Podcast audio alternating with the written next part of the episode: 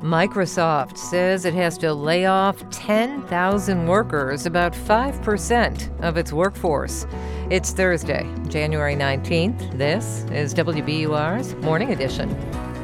Good morning. I'm Deborah Becker. Coming up this hour, what Microsoft's layoffs mean for the tech industry. Also, New Zealand's Prime Minister plans to step down next month. She says she no longer has the energy for the job. President Biden tours areas of California damaged by recent storms. And one family tries to reopen the investigation of a Fall River police officer involved in a shooting five years ago. Plus, astronomers try to figure out what's causing a huge uh, cloud of gas floating around a neighboring galaxy. All the professional observatories have a much greater focal length, so they're looking at very narrow fields of view, and so they straight up just missed it. Forecast says rain and snow on the way tomorrow. It's 701. Live from NPR News in Washington, I'm Korva Coleman. Treasury Secretary Janet Yellen has notified Congress the U.S. will reach its statutory debt limit today. It's just over $31 trillion. Treasury can use extraordinary measures to cover the bills until early summer. Congress has to vote to raise the debt ceiling before then or risk an unprecedented national default.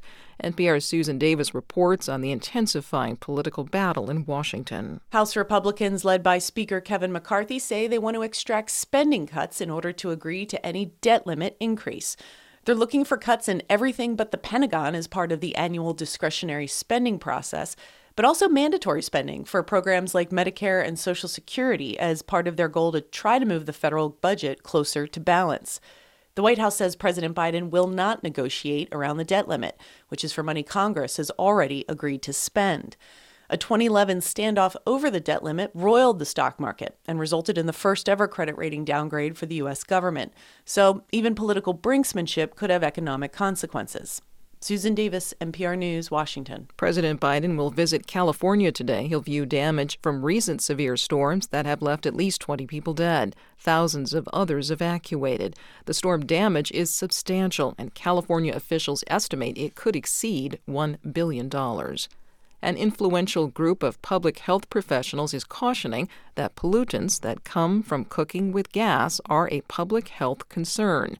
NPR's Jeff Brady reports the group says children, older people, and those with health concerns face a risk of breathing problems from nitrogen dioxide in gas stoves. The American Public Health Association policy statement surveys the science and concludes action is needed. APHA member Emma Hines is with the group RMI, which encourages people to switch from gas to electric stoves. She was lead author of the statement. We're calling on federal agencies and other health professionals to recognize this link between gas stoves and health risks.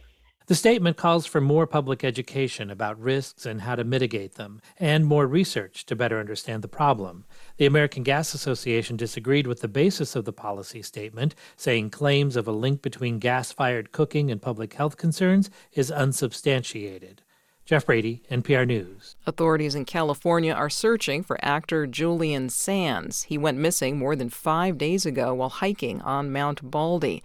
Gloria Huerta of the San Bernardino County Sheriff's Department says conditions in the area where Sands vanished are difficult. The conditions are too dangerous. In fact, even some of the more experienced hikers are getting themselves into trouble up there, so we recommend that people stay away from that area. Julian Sands is known for roles in films such as The Killing Fields, A Room with a View, and Arachnophobia. This is NPR.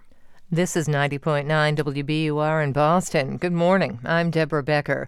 Well, we're expecting some snow after a stretch of unseasonably warm temperatures so far this winter. Forecasters say the Boston area could get one to three inches of snow tomorrow. National Weather Service meteorologist Bill Leatham says even though most of the snow will fall in greater Boston tomorrow, there could be some issues during tonight's commute it could potentially be slick in some spots this evening, but especially for Friday morning, you know, folks will want to take it slow if they're traveling. A winter weather advisory is posted north of Boston starting this afternoon. Leatham says the state's northern border could get more than six inches of snow. Some local developers are criticizing Boston Mayor Michelle Wu's proposal to cap annual rent hikes at 10%. The Greater Boston Real Estate Board calls rent control a quote, failed policy that won't fix the region's housing crisis. But Northeastern University housing policy expert Barry Bluestone says rent control could be part of a larger solution. So we need both uh, this form of gentle rent control uh, but we also have to incentivize uh, development of new housing. Wu's plan needs approval from the Boston City Council, the state legislature, and the governor. The treasurer of the state Republican Party is sharing emails with the state committee indicating that the party chair may have violated campaign finance laws. The emails suggest that party chair Jim Lyons coordinated opposition research into the private life of Governor Maura Healey when she was running for office. More from WBUR Steve Brown. State Party Treasurer Pat Crowley sent copies of several emails between Chairman Lyons and the head of a private firm regarding investigations into personal relationships Healey may have had while serving as Attorney General. The emails indicate Lyons attempted to have a political action committee pick up the $52,000 tab for the investigation. If that's true, it would be a violation of state campaign finance laws. Crowley said it's in his opinion that Lyons, as chairman, hired the firm to do the work. The turmoil comes just two weeks before state committee members are set to hold an election for party chair. Lyons has said he wants to be reelected. For 90.9 WBUR, I'm Steve Brown. A New England hate group is claiming responsibility for disrupting a drag queen story hour in Taunton over the weekend. Officials tell the Boston Globe that members of the group NSC 131 were escorted out of the event after they were verbally disruptive. The group's leader is facing civil rights violation charges in New Hampshire after the group allegedly hung a racist banner on a highway overpass in July. The time is seven minutes past seven. WBUR supporters include Charles Schwab, dedicated to serving clients with 24 7 live support. The people at Schwab are committed to helping clients on their investing journey. Learn more at schwab.com. In sports, Bruins beat the Islanders on the road yesterday. The final score was 4 to 1. The team will, will stay in New York where they'll skate with the Rangers tonight. Celtics face off against the Golden State Warriors at home tonight. It's the first time the Warriors will play at the Garden since last year's NBA Finals. In our weather forecast, once again, it should be clear this morning, but precipitation comes in later this afternoon and continuing really until tomorrow night. A winter weather advisory goes into effect in areas north of Boston this afternoon. A coastal flood advisory is posted for Boston and some areas south of the city starting tomorrow morning. Rain begins tonight. It will mix with some snow, not a significant accumulation tonight, but one to three inches expected before the snow ends tomorrow night. It is 38 degrees right now in Boston.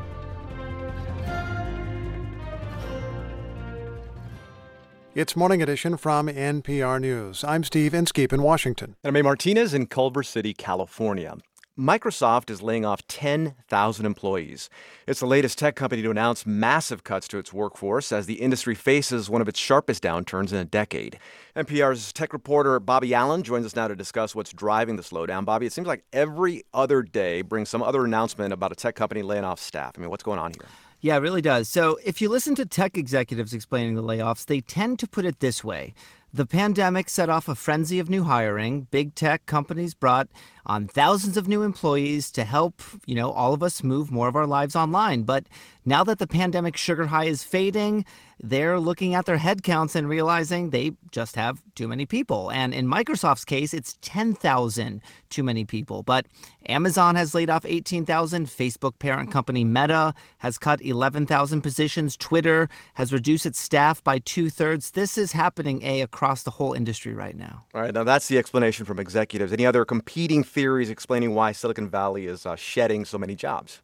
There are other theories out there. Let's take Microsoft as an example. It's not a company that's exactly hurting for money right now. In its last quarter, it reported nearly $18 billion in profits. Last year, Microsoft moved to buy video game maker Activision Blizzard for $69 billion in cash. So Skeptics ask, does it really need to be slashing jobs right now? So, are you saying, Bobby, that some tech executives might be actually using the current moments as an excuse to lay people off when they might not really be needing to? Yeah, that mm. one theory. I mean, now inflation is high and corporate spending has slowed, but big tech should have the wherewithal to push through it, the theory goes. Now, Microsoft's cuts represent about 5% of its workforce, but it's still a lot of people to lose their jobs. There's a tech jobs data tracker called layoffs.fyi, and it found that at least 150,000 tech jobs were cut last year. This really is a stunning reversal because a, for years, for really more than a decade, the tech industry has just been on a tear, totally unchecked growth spurt, and now it's just really slowing down. So, what's the job market then look like for the tech workers uh, after they've been let go? Yeah, so it's better than many. I mean, one survey found that eight out of 10 techies who are laid off find a new tech job within three months of starting their search. So that is to say that techies can quickly land on their feet, but surely not all of them, right? I mean, another thing to consider is that tech relies heavily on immigrant workers. And, you know, when you're on a visa that's tied to your job and you're laid off, the clock starts ticking for you to quickly find another employer sponsor. So many families are just sort of struggling right now, thinking, am I going to be laid off? And if so, is that going to cause a serious crisis? Is there anything that can be gleaned off of the tech industry's uh, slowdown right now that uh, maybe the broader economy might uh, be facing soon? Yeah, so there are some experts who say that the tech industry's pullback is specific to Silicon Valley, but the tech world is seen as a economic bellwether. It's a huge employer, multi-trillion dollar industry. The companies are on the cutting edge and they intersect with just about every industry in some fashion. So, honestly, A, it's hard to see a tech downturn not having some fallout for other parts of the economy, but it's just too early to say definitively if that's the case. All right, NPR's Bobby Allyn, thanks a lot for your reporting. Thank you, A. Margaret O'Mara follows the tech world from her perch at the University of Washington. She is also the author of The Code, a history of Silicon Valley that I've been listening to as an audiobook while I run. So it's great to talk with you directly. Good morning. Thanks so much, Steve. Uh, two theories we just heard there. One, that the tech industry sees a recession. Uh, the other is that they're just cutting to cut. How do you see it? Yeah, um, yes, and I mean the tech is uh, tech industry is part of the broader economy, and the ste- seas are stormier than they were a year ago.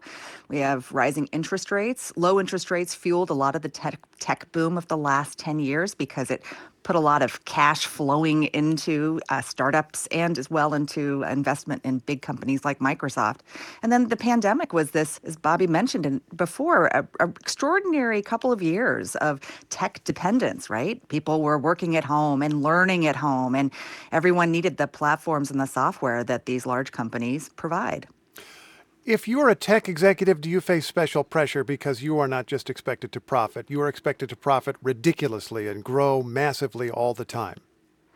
Yeah, I, I think that's right. We've seen this extraordinary run up in growth. You look at the charts of uh, growth in employee headcount and growth in stock price and market capitalization.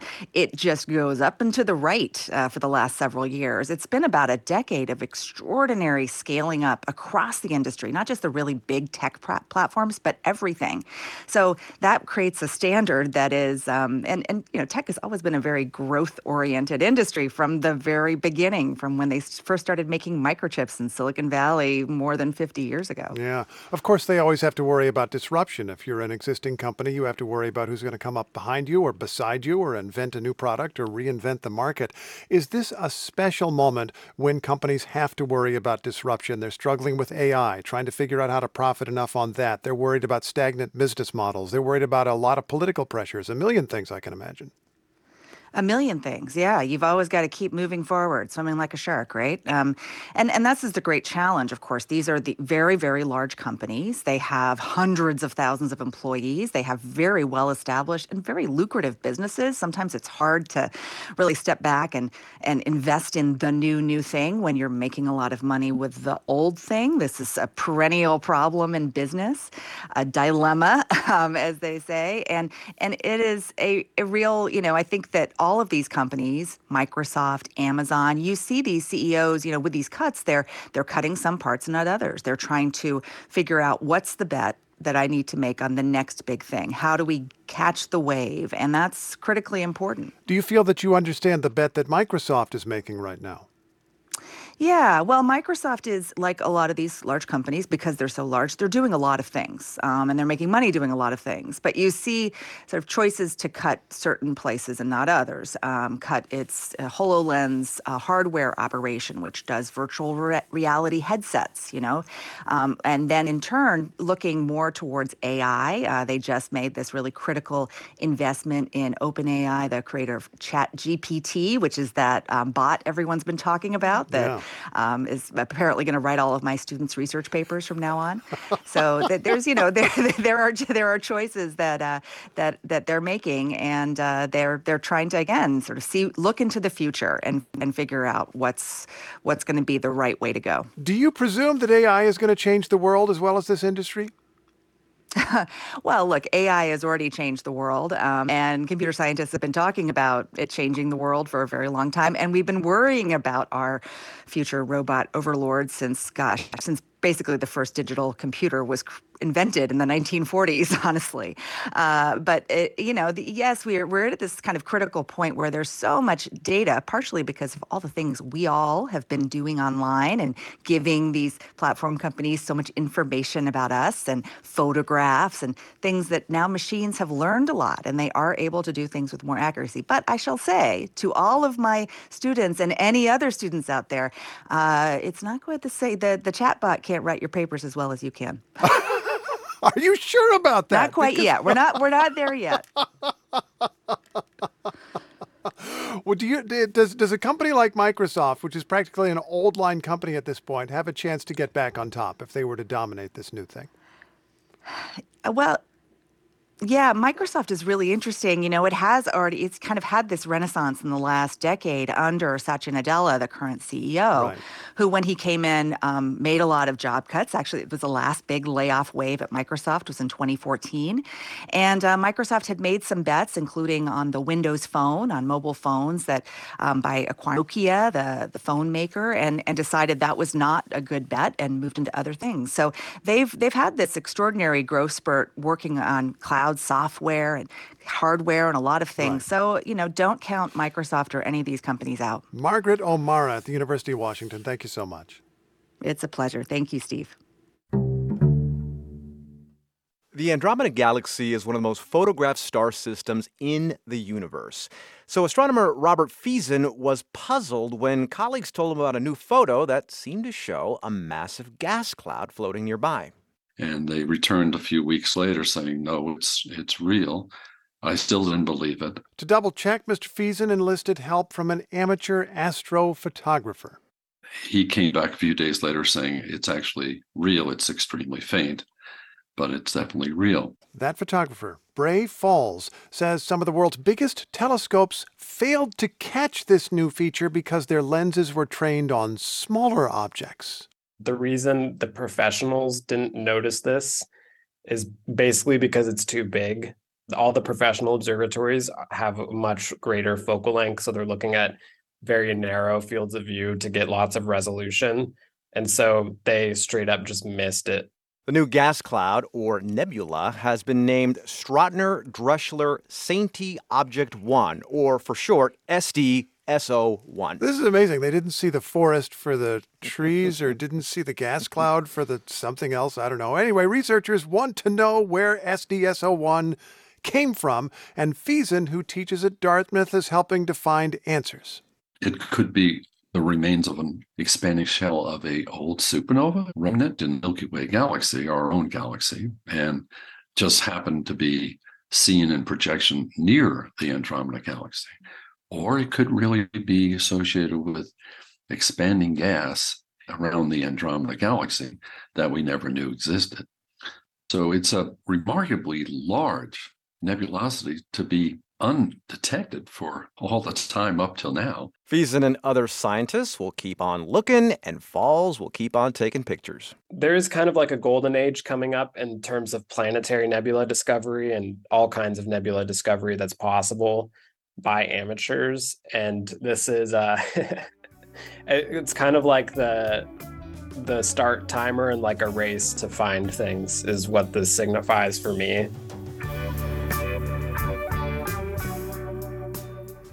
This is NPR News. This is 90.9 WBUR. Coming up, could AI help meet the increasing demand for mental health care?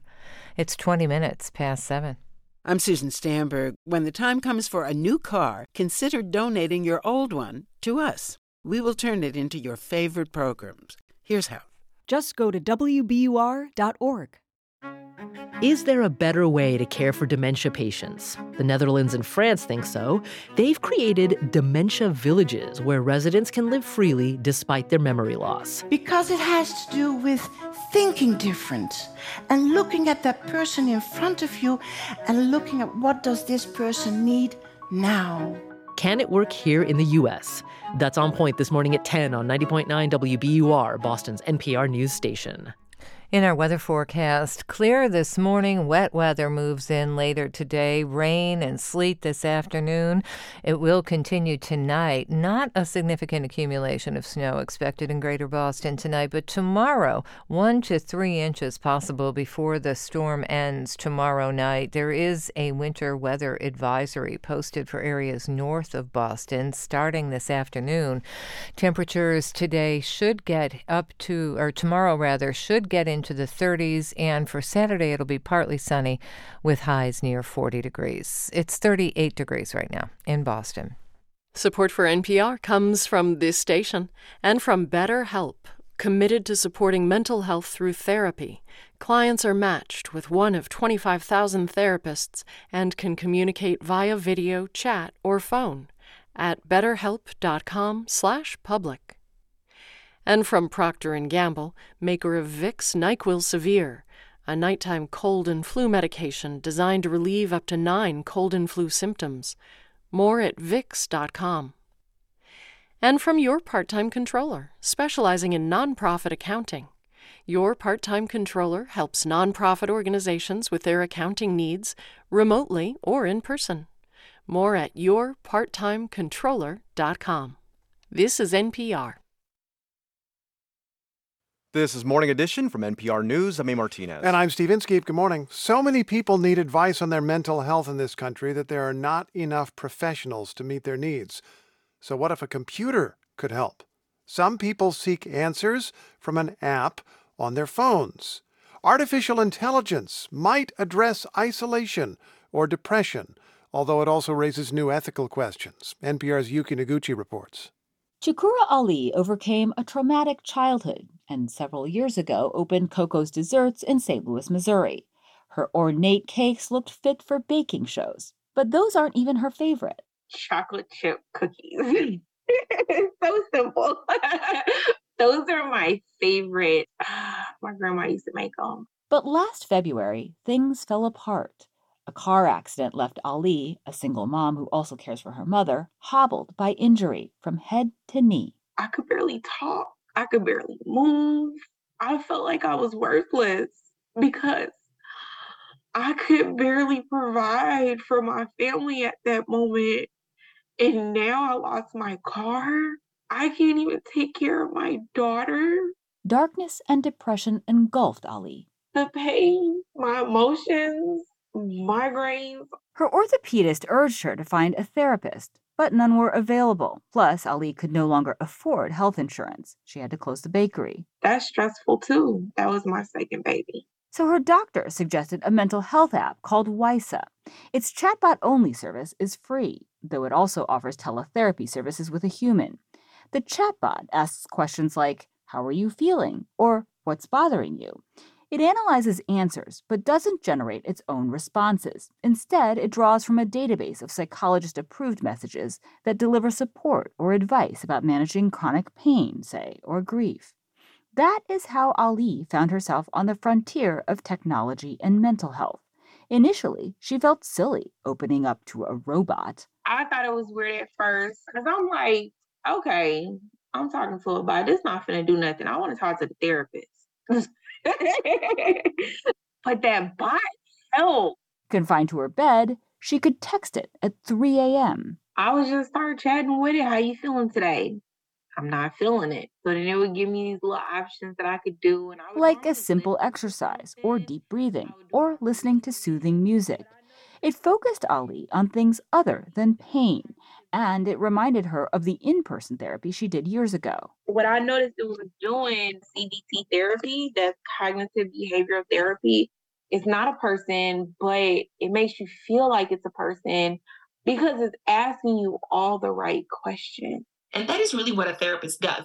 Paola Pedrelli is a psychologist and professor at Harvard researching uses of AI to monitor mental health. Reflect back what you're saying, naming and labeling your emotion. And now chatbot are able to do that.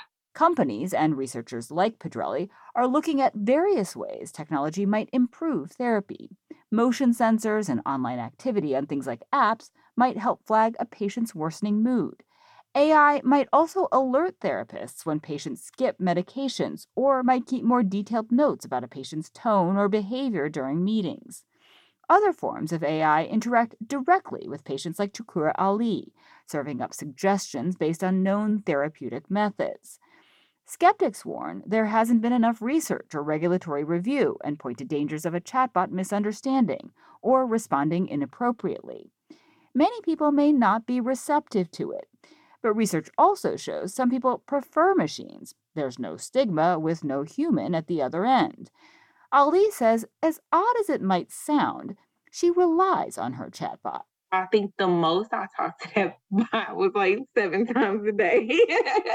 she says mostly it helps her help herself. Or I will mm-hmm. go to my physical therapist appointment when before I'm like, no, I can't do it today. I'm gonna have to reschedule it. That's precisely why Ali's doctor, orthopedist Abby Cheng, suggested she use the app. Cheng treats physical ailments, but says almost always mental health challenges accompany those. Sometimes, if we can't address the mental health aspect of things, we feel stuck. And patients, in turn, get stuck because of a lack of therapists, transportation, insurance, time, or money in order to address this huge mental health crisis we have in our nation and even globally, I think digital treatments and AI can play a role in that and at least fill some of that gap in the shortage of providers and resources that people have. But getting to that future also requires figuring out thorny issues like health privacy and legal liability. And even AI's proponents argue computers aren't ready to replace human therapists, especially for handling people in crisis. Cindy Jordan is CEO of Pyx Health, a company that uses AI as part of its service to help people who feel chronically lonely. She worries, for example, about a chatbot responding to a suicidal person. Oh, I'm sorry to hear that. Or worse, I don't understand you. That makes me nervous. You know, we have not reached a point where, in an affordable, scalable way, where AI can understand every sort of response that a human might give, particularly those in crisis. So, as a backup, Pyx staffs a call center with people who call users when the system identifies them as potentially in crisis. But for more routine support, Chukurah Ali says she believes technology could help many more people and recommends the app to all her friends. She constantly finds herself passing along mental health advice she learns from it. I wasn't like this before, but now it's like so what you gonna do today to make you feel better? How about you try this today?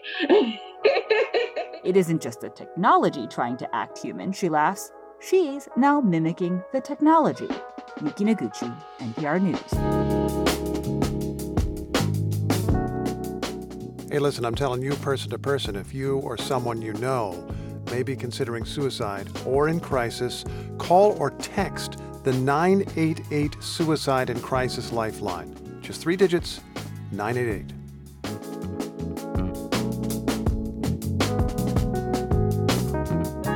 Tomorrow on Morning Edition, how did a common household appliance become the subject of disinformation?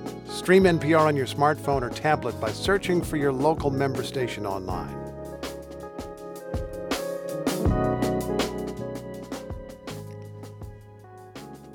This is NPR News. This is 90.9 WBUR. Coming up on Morning Edition, despite the storms in California, some experts say the long term issues with the water supply remain bleak.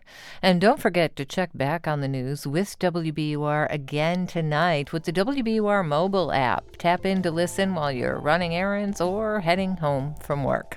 It's 730.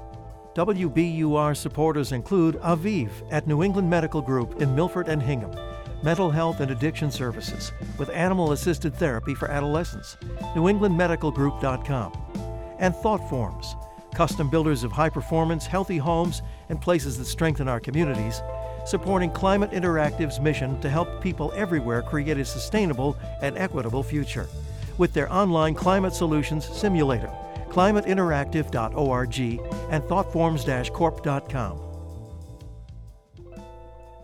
Live from NPR News in Washington, I'm Dave Mattingly.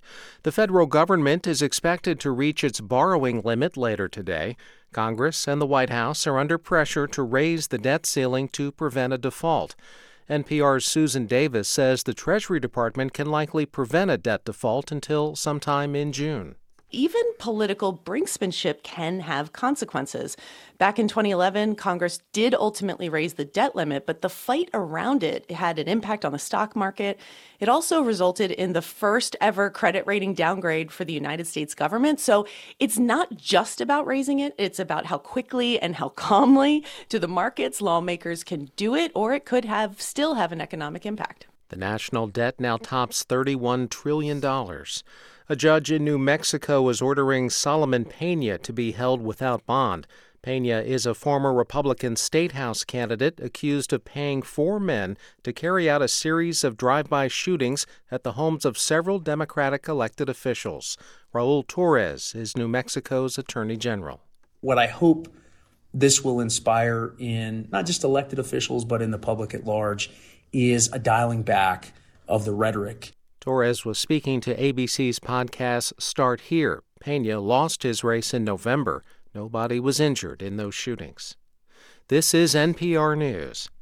This is 90.9 WBUR in Boston. Good morning. I'm Deborah Becker. Some state lawmakers are asking regulators to rein in energy costs this winter. The Massachusetts Department of Public Utilities approved major rate hikes after power companies said they needed to raise prices because of the war in Ukraine and other issues. Now, in a letter obtained by the Boston Herald, lawmakers are asking the department to reverse course and lower prices. The legislators say they're worried about about people's ability to pay. Andrea Campbell has made history as the first black woman to become Attorney General of Massachusetts. In her inaugural address yesterday, Campbell pointed to the past when people of color did not have the same rights as those who are white, and she says the law has not always been an equalizer, but her office will ensure that government is responsive. There are many laws that are meant to make society more fair and keep us from discrimination and hate on the books, but they must be championed and enforced vigorously to ensure our state's people feel that, experience that fairness, and are welcomed everywhere they go Campbell says her office will work to protect seniors, enforce gun laws, and protect abortion rights. It's a busy season for sea turtle strandings on Cape Cod. Turtles often get stuck in Cape Cod Bay when they migrate south for the winter, but the numbers have almost quadrupled over the last decade. Researchers say warming oceans may be causing the turtles to migrate further north in the summer and then stay longer than they should. Dr. Melissa Joblon, an associate veterinarian at the New England Aquarium, says when the water turns colder, it causes the turtles' body temperatures to drop and results in a variety of health problems they become really dehydrated because they're not physically able to go and eat. They're not able to swim around normally, so they build up lactic acid. They're not taking really good breaths, so they start building CO2 in their bloodstream. New England Aquarium staff cared for more than 500 turtles rescued between late November and early January. The time is 734. We're funded by you, our listeners, and by William James College's online graduate certificate in school leadership, a DEI focused principal prep program. Apply for summer at williamjames.edu. In sports, Bruins are celebrating a win in what is the first of two road games in New York. The team outscored the Islanders 4 to 1 last night. They'll play the Rangers at Madison Square Garden tonight. Celtics are looking to extend their winning streak to 8 games tonight when they take on Golden State. The C's will hit the court in the Garden tonight against the Warriors at 7:30. In our weather forecast, mostly sunny this morning, wet weather moves in later today though, rain and sleet not a significant accumulation expected tonight, but it continues through tomorrow with one to three inches of snow possible in greater Boston.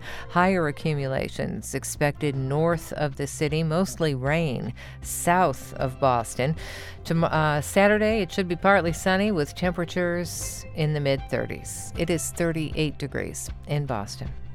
Support for NPR comes from this station and from Dataiku, a platform for everyday AI to help organizations make AI part of their daily business, designed to elevate people, teams, and companies.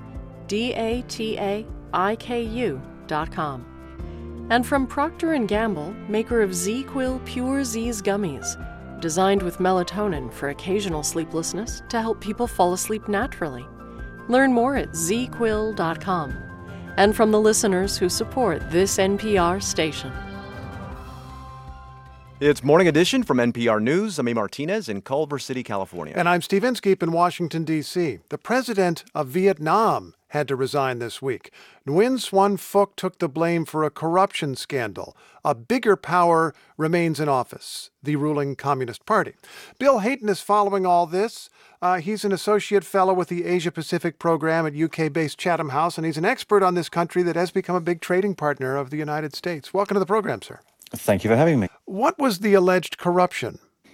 The corruption scandals in Vietnam are massive in terms of numbers. The uh, there was a, a, one about repatriating Vietnamese flying back from uh, foreign countries during the pandemic that may have uh, netted two hundred million dollars for the people involved, and another one to do with test kits to do with COVID, and, and, again, tens, maybe even hundreds of millions of dollars involved in there. Um, so there's no doubt that there is corruption and that these guys have taken the fall for it. But I think there's something bigger going on behind the scenes. What is that?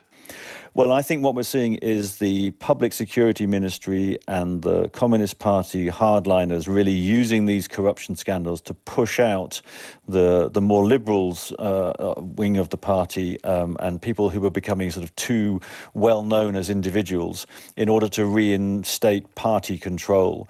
So in some ways, it's a bit like what's been happening in China, where uh, Xi Jinping has been using corruption scandals to get rid of his enemies. Um, the the idea that the people left left in power are not corrupt is, is just not credible. It's just certain people get invested, investigated for their corruption scandals and certain people don't. Granting that you think that, that Communist Party leaders are using these corruption scandals, you seem to be describing to me corruption that would directly affect human beings. This isn't just somebody skimming a little bit off the top of a business deal. This is someone trying to get back in the country and having to pay a bribe and that sort of thing. Was there a lot of public pressure to do something? There was. It emerged very slowly, but because a lot of the people affected, you know, were connected to each other and to the world, um, the, the, the, stories began to to spread and to grow, and people realized it wasn't just me that had to pay this; that everybody else was paying it too. Uh, a lot of complaints, um, but it sort of it didn't really make that much impression really outside Vietnam, mainly because there were so few, you know, foreign journalists in Vietnam to pick up on these things. Um, but it really became a big, big cause, and Mr. Mr. Trong, who's the leader of the of the uh, the Communist Party, kind of used this and turned it against his political enemies in, in, a very effective way. What does this mean for the United States, which United States, which has been cooperating more and more with Vietnam as a kind of counterweight to China?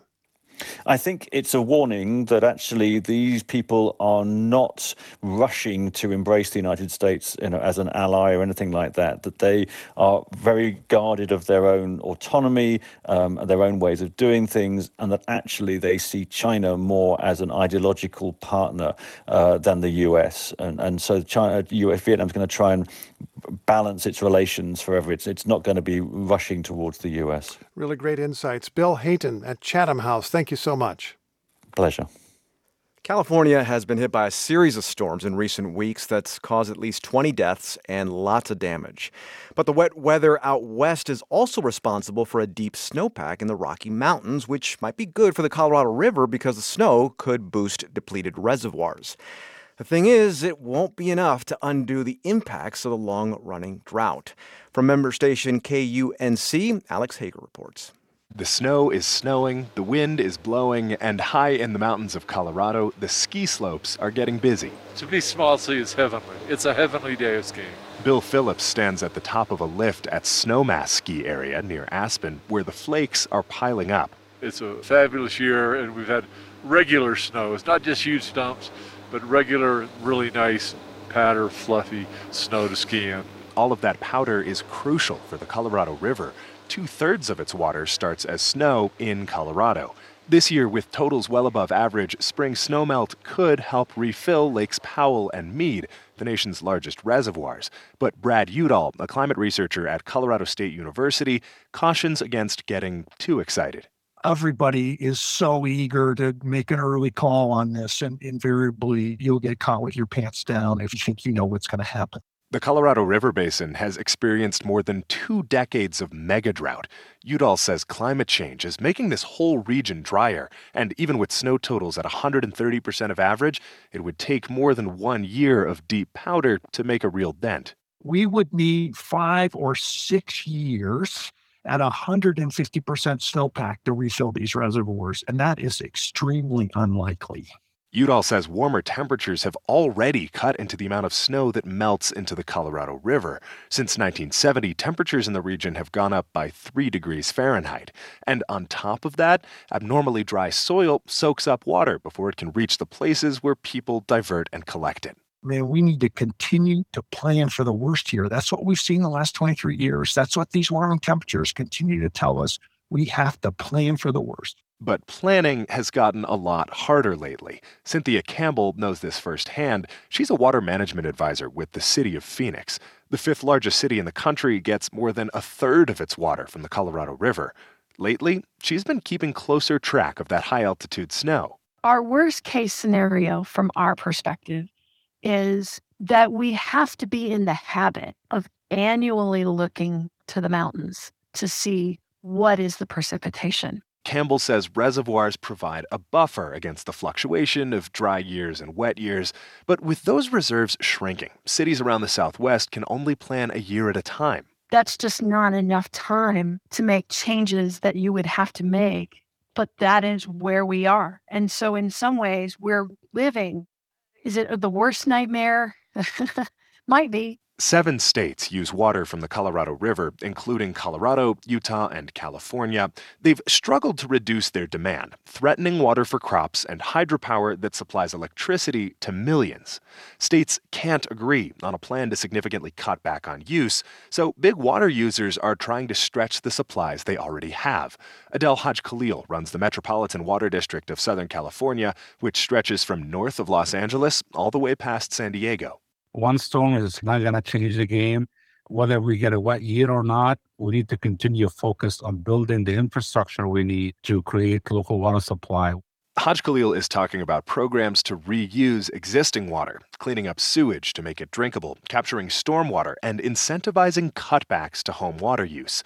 That's all to help provide insurance for the 19 million people whose taps draw from his system we have to be ready, and it will be on us if we're going to take the right actions today to invest and build the necessary infrastructure. And as climate change keeps shrinking the snow that supplies water to people and farms across the Southwest, the need to adapt is only getting bigger. For NPR News, I'm Alex Hager in Snowmass Village, Colorado.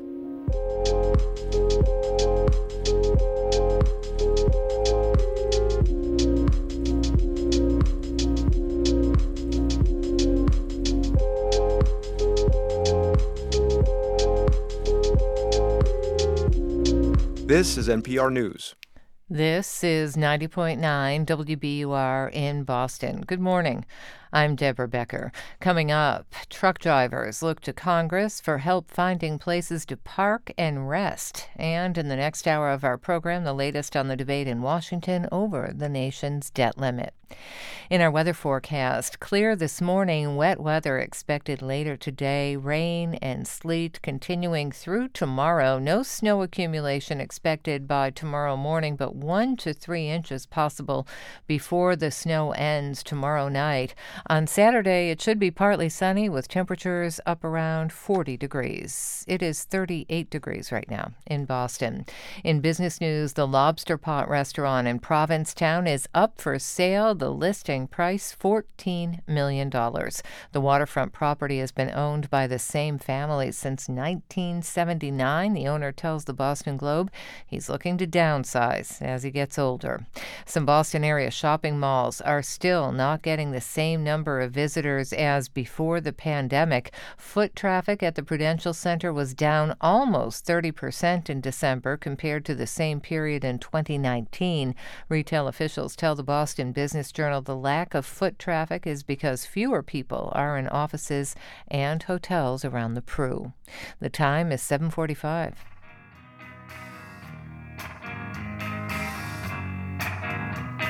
Support for NPR comes from this station and from Jarl and Pamela Mohn, focusing on civil liberties, foster youth, public radio, and the arts.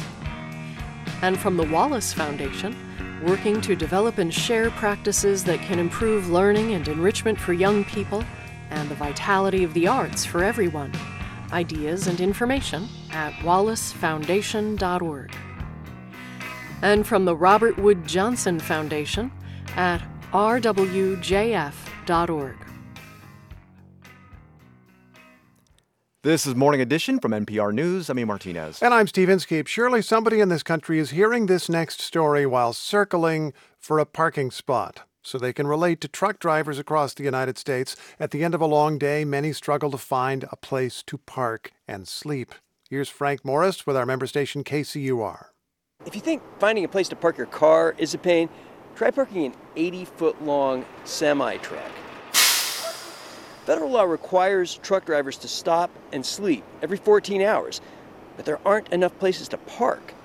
This Petro truck stop in Oak Grove, Missouri has 300 spots. They all fill up. Parking sucks. Yeah, truck stop tonight after 4 o'clock is pretty much full.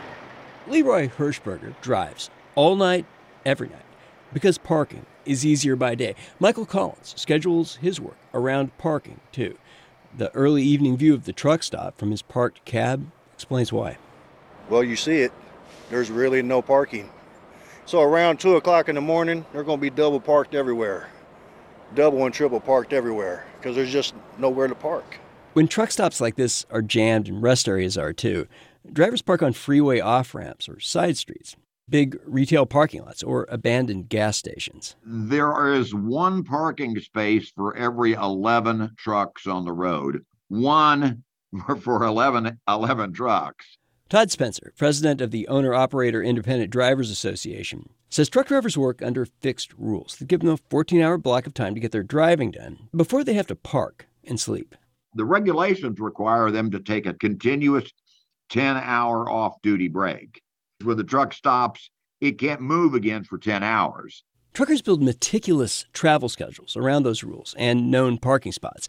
But holdups at shipping docks or bad weather can scramble their plans. The problem's especially acute on the East Coast, around big cities and some mountainous parts of the country. And it's not new.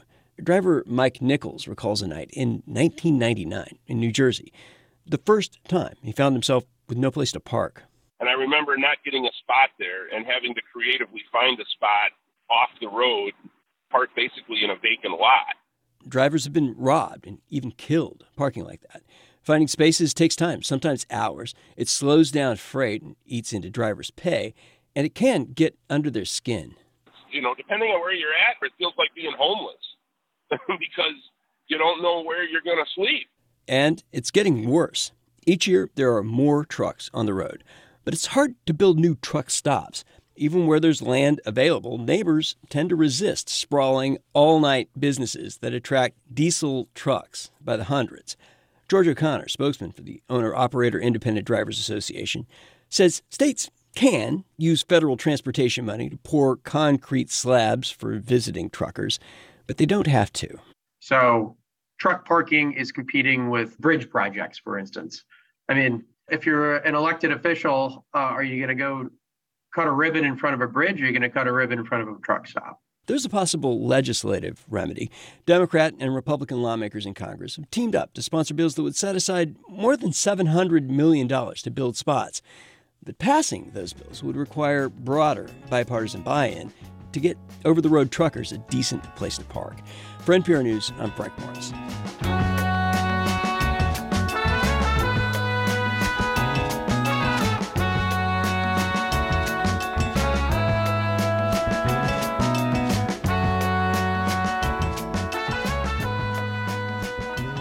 Hey, you leaving that spot? This is NPR News. This is 90.9 WBUR. There is another hour of morning edition just ahead. And then at 11 o'clock this morning, we have Radio Boston. Tiziana Dearing is with me in the studio right now to give us a preview of today's program. Good morning. Good morning, Deb. Steve Inskeep sounding cash a couple of times this morning. I noticed on Morning Edition, feeling his oats this Thursday. We're actually going to have a very serious conversation, Deb, uh, at the top of the hour today with Congresswoman Ayanna Pressley, mm. uh, who will be joining us on the line. Couple of things on our minds, but I think two big areas of focus. One is we are into the 118th Congress. Uh, our delegation no longer in committee leadership, et cetera. Um, lots of signals from the House Republican Party on things that would run quite counter to what we've known to be Pressley's agenda. So, how she's feeling about the 118th, how she's planning to navigate it, et cetera. And then I know you talked just this morning in newscast about the, the child pain reliever shortages. Mm-hmm. She and Elizabeth Warren and Lori Trahan sent a letter to J and J last week about that. What have they heard? What can they do? So, a couple things we'll talk to her about. All right, sounds good. Thanks, Deb. Radio Boston today at 11 here on WBUR. We're funded by you, our listeners, and by Simon & Schuster, publisher of Master, Slave, Husband, Wife, an epic journey from slavery to freedom by Ilyon Woo, the true story of an enslaved couple's daring escape, available now. And Lauren Holleran with Gibson Sotheby's International Realty in Cambridge, real estate brokerage that is grounded in data and committed to thoughtful design, laurenholleran.com. I'm Asma Khalid. As a political reporter for NPR, I talk to people around the country about their lives and their needs. And I believe there is one thing we all need a news source we trust. Tens of millions come to NPR for exactly that. When you donate your old car to this station, we'll turn it into tomorrow's news, the news you trust. Here's how. Learn more at wbur.org/cars. You're listening to Morning Edition on 90.9 WBUR. Good morning. I'm Deborah Becker. A local family is calling for a new investigation into a fatal police shooting in Fall River. That's because the officer involved was recently arrested on charges of filing false reports in another case. The family members say more scrutiny could unravel an alleged cover up of their relative's death five years ago. Reporter Ben Burke from the Public's Radio has our story. Last November, the FBI arrested Fall River police officer Nicholas Hoare and charged him with a felony beating a suspect outside police headquarters and filing false reports to cover it up. It's not the first time Hoare's been accused of excessive force. Since he followed his brother and his father into the police department in 2016, Hoare has been investigated for excessive force in five other cases. Local authorities exonerated him each time until a suspect brought this latest complaint to the FBI. Hoare, whose attorney didn't respond to my interview requests, pleaded not guilty at his first hearing in federal court. Now, as the case triggers a deeper examination of his credibility, one family is hoping the FBI will take a closer look at another case from Hoare's past the fatal shooting of 19 year old Larry Ruiz Barreto. They covered up the case since his brother works in internal investigations, and it was him that hid the case. The father is an important person in the police department, and he helped his son. That's Dimex Ruiz Hernandez, who witnessed the death of his son Larry firsthand. I know the truth will come to light. I know that God will do justice. The fatal shooting that Dimex is talking about happened on a Sunday night in November 2017. Dimex, his son Larry, and some friends were at an industrial park in Fall River waiting for a car race to start. Police broke up races there pretty often. In fact, just the night before, Officer Hoare had warned racers not to come back. But on the night of Larry's death, a woman who happened to be driving by got scared by the sound of an engine backfiring. She also saw smoke, which came from a substance street racers light on fire to give their tires more traction. Florida 911 line Dakota, what is your emergency? Hi. Hold on. Hi. Um, I was just driving on Airport Road, and there's a lot of cars, and there's a car that's like smoking, and I just heard like two gunshots. So I don't know if there was an accident or if someone's like getting killed right now. Officer Hoare and another policeman, Alan Carrero, later told investigators that on their way over, the possibility of gunfire put them on edge. But when Hoare arrived, he sent a transmission over the police radio, indicating that it seemed like a routine nuisance. He said, street racers again. 16 seconds later, another transmission came in over the police radio, relaying that the situation had escalated. Shot fired. Shot fired. There are conflicting accounts about what happened during those 16 seconds before Officer Hoare fired his gun. Since there were no body cameras or cell phone videos, investigators pieced together what happened mostly from the memories of eight eyewitnesses. The two police officers, Hoare and Carrero, made their statements four days after the shooting, after they'd met with attorneys and a representative from their police union, who sat with them during their interviews. The officers say Larry drove his car straight into Hoare's legs, knocking Hoare onto the hood of the vehicle, where he drew his weapon. Here's Hoare telling investigators what he says happened next. I said, shut it off, shut it off. The car revs up, jolts forward, and I'm like, I'm gonna fall off this car, I'm gonna get run over. Officer Hoare shot Larry six times. He says it was in self defense. But during separate interviews, six civilian eyewitnesses all told investigators that they never saw Larry's car crash into Hoare. Four of them say Larry's car never moved at all. Larry's father, Dimex, was sitting behind Larry in the car when he says Officer Hoare approached them with his gun already drawn. Dimex says Officer Hoare was shouting commands in English that Larry struggled to understand. Ese oficial rápido que bloqueó el carro de, de mi hijo se bajó. The cop that quickly blocked my son's car came out with a pistol in his hand. He, he stood next to the vehicle, next to the driver's side where the front tire is, and pointed his gun inside and shouted, Put your hands up. Levanta las manos, push the hand.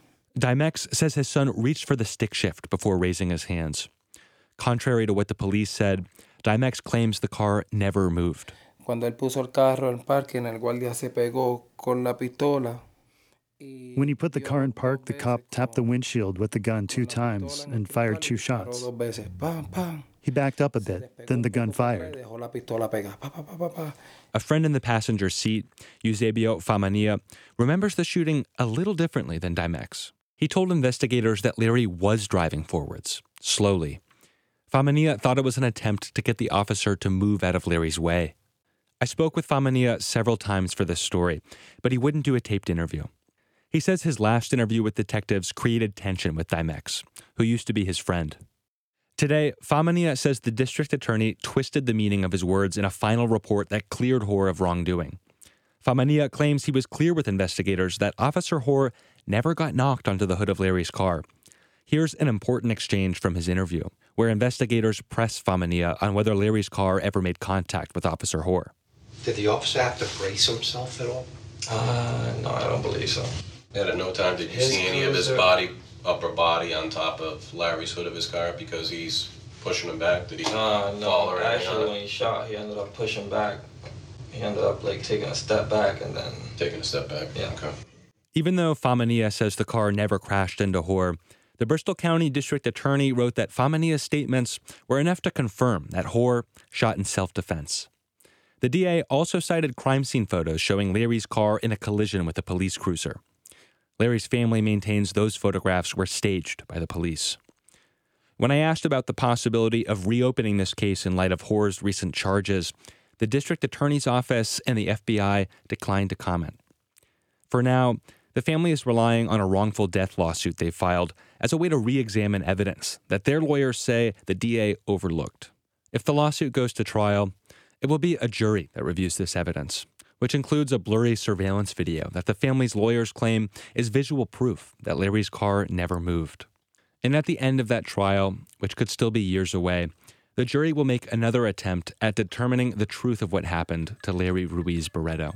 For WBUR, I'm Ben Burke with the Public's Radio.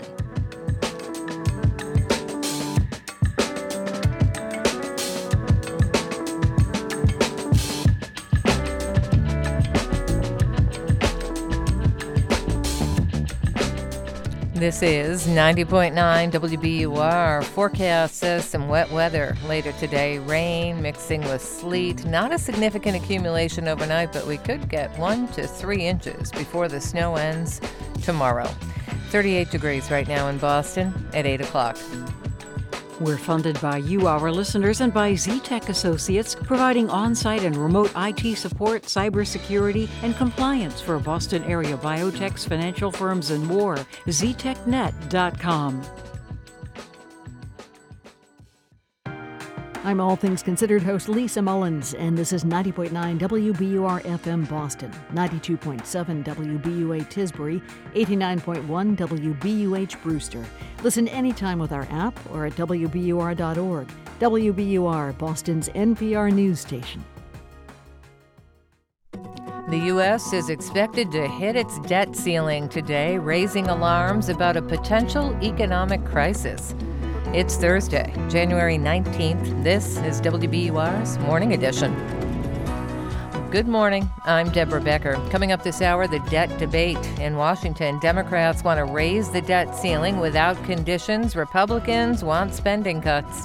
Lighting the fuse and thinking that, you know, you could stomp it down before it reaches dynamite is not a very good strategy. Also, this hour, New Zealand's Prime Minister announces plans to step down. Plus, we go to the beach to see the offshore Vineyard Wind project on, in Barnstable. Pulling the cable in and connecting it with the uh, with the onshore cable is, is sort of the, the milestone that really connects offshore and, and onshore. Forecast says rain and snow developing later, a few inches in Boston by tomorrow. It's 801. Live from NPR News in Washington, I'm Korva Coleman. Treasury Secretary Janet Yellen has told Congress that the federal government will reach its debt ceiling today. That is the limit the federal government can borrow to pay bills that it has already incurred. House Republicans have indicated they don't want to lift the debt ceiling without deep federal spending cuts. White House spokeswoman Karine Jean Pierre says the Biden administration won't negotiate over the debt ceiling. It is something that should be hap- that should be done without conditions. There should be we should not be negotiating around it. Uh, it is the it is the duty, the basic duty of Congress to get that done. In the meantime, the Treasury Department is shifting some money around to cover the bills in the short term, but that tactic will not last past June. The union representing pilots at Southwest Airlines is asking members for a strike authorization. No strike is imminent. From member station KERA, Toluwani Osibamowo reports the call to action comes after Southwest canceled or delayed thousands of flights over the holidays. The Southwest Airlines Pilots Association wrote in a statement the airline hasn't properly discussed or committed to a plan to rectify the December meltdown. Casey Murray is president of the Southwest Airlines Pilots Association. He said there's also been little progress in negotiating contracts. We've seen meltdown after meltdown. And, and as we move forward, we think that um, we can partner and, and really try to correct some of these inefficiencies. The vote for a strike authorization is scheduled for May. Southwest Airlines and its pilots union are set to resume negotiations Tuesday.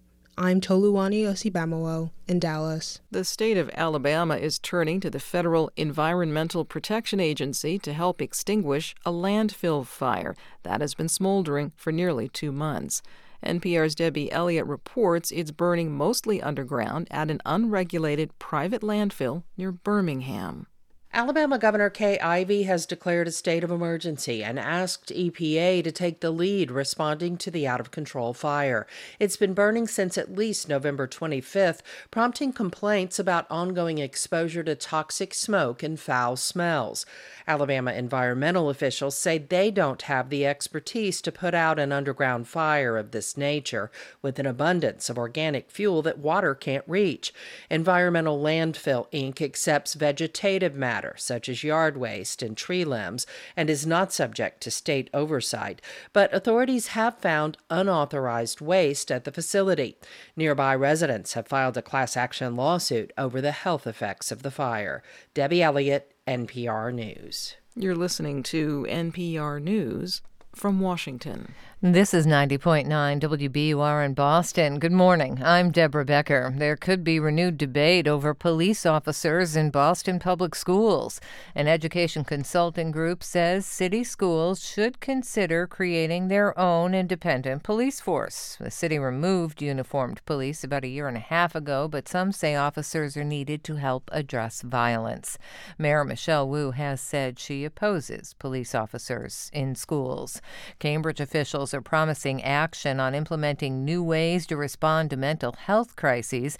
The Cambridge City Council held a special meeting yesterday to address the fatal police shooting of 20 year old Arif Saeed Faisal earlier this month.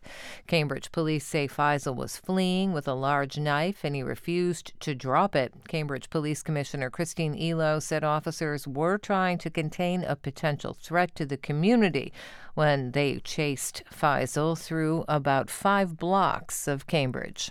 So it was not an option for us to leave that scene or to not pursue him as he's running through Cambridgeport with this large knife. Dozens of people spoke at the meeting and asked the city to fund alternative ways to respond to behavioral health emergencies. Many residents questioned Cambridge's $73 million police budget and asked if some of that money could be diverted to alternative response programs. The meeting was recessed until next week. Middlesex County's anti hate task force meets this morning. It was formed in 2020 to respond to bias and hate motivated crimes in the country. Middlesex DA Marian Ryan says last year Massachusetts had the highest number of hate incidents in five years, and she says such crimes can be reported to her office through its website.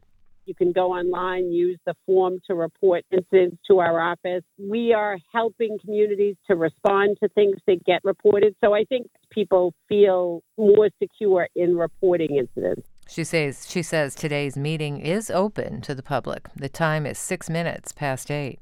WBUR supporters include Orion with Women Talking, screenplay by and directed by Sarah Polley, starring Rooney Mara, Claire Foy, Jessie Buckley, Judith Ivey, with Ben Whishaw and Frances McDormand. Now only in theaters.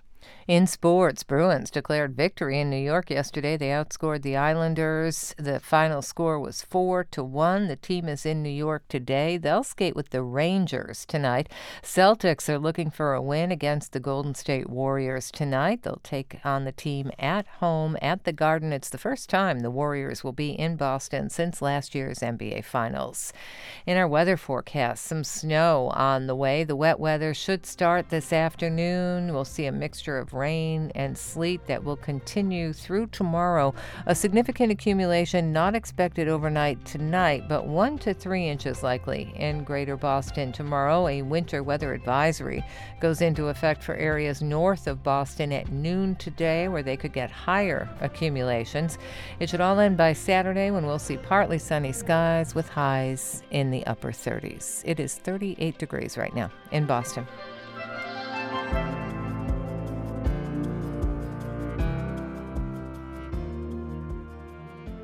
It's Morning Edition from NPR News. I'm Steve Inskeep in Washington, D.C. And I'm A. Martinez in Culver City, California. Treasury Secretary Janet Yellen says the nation is projected to hit its debt limit today, which raises the stakes of the partisan tug of war underway in Washington. Some House Republicans want to leverage must pass legislation to raise the nation's borrowing authority to extract spending cuts. Now, that could mean looking for those cuts in some of the country's most popular social programs. NPR political correspondent Susan Davis previews the confrontation.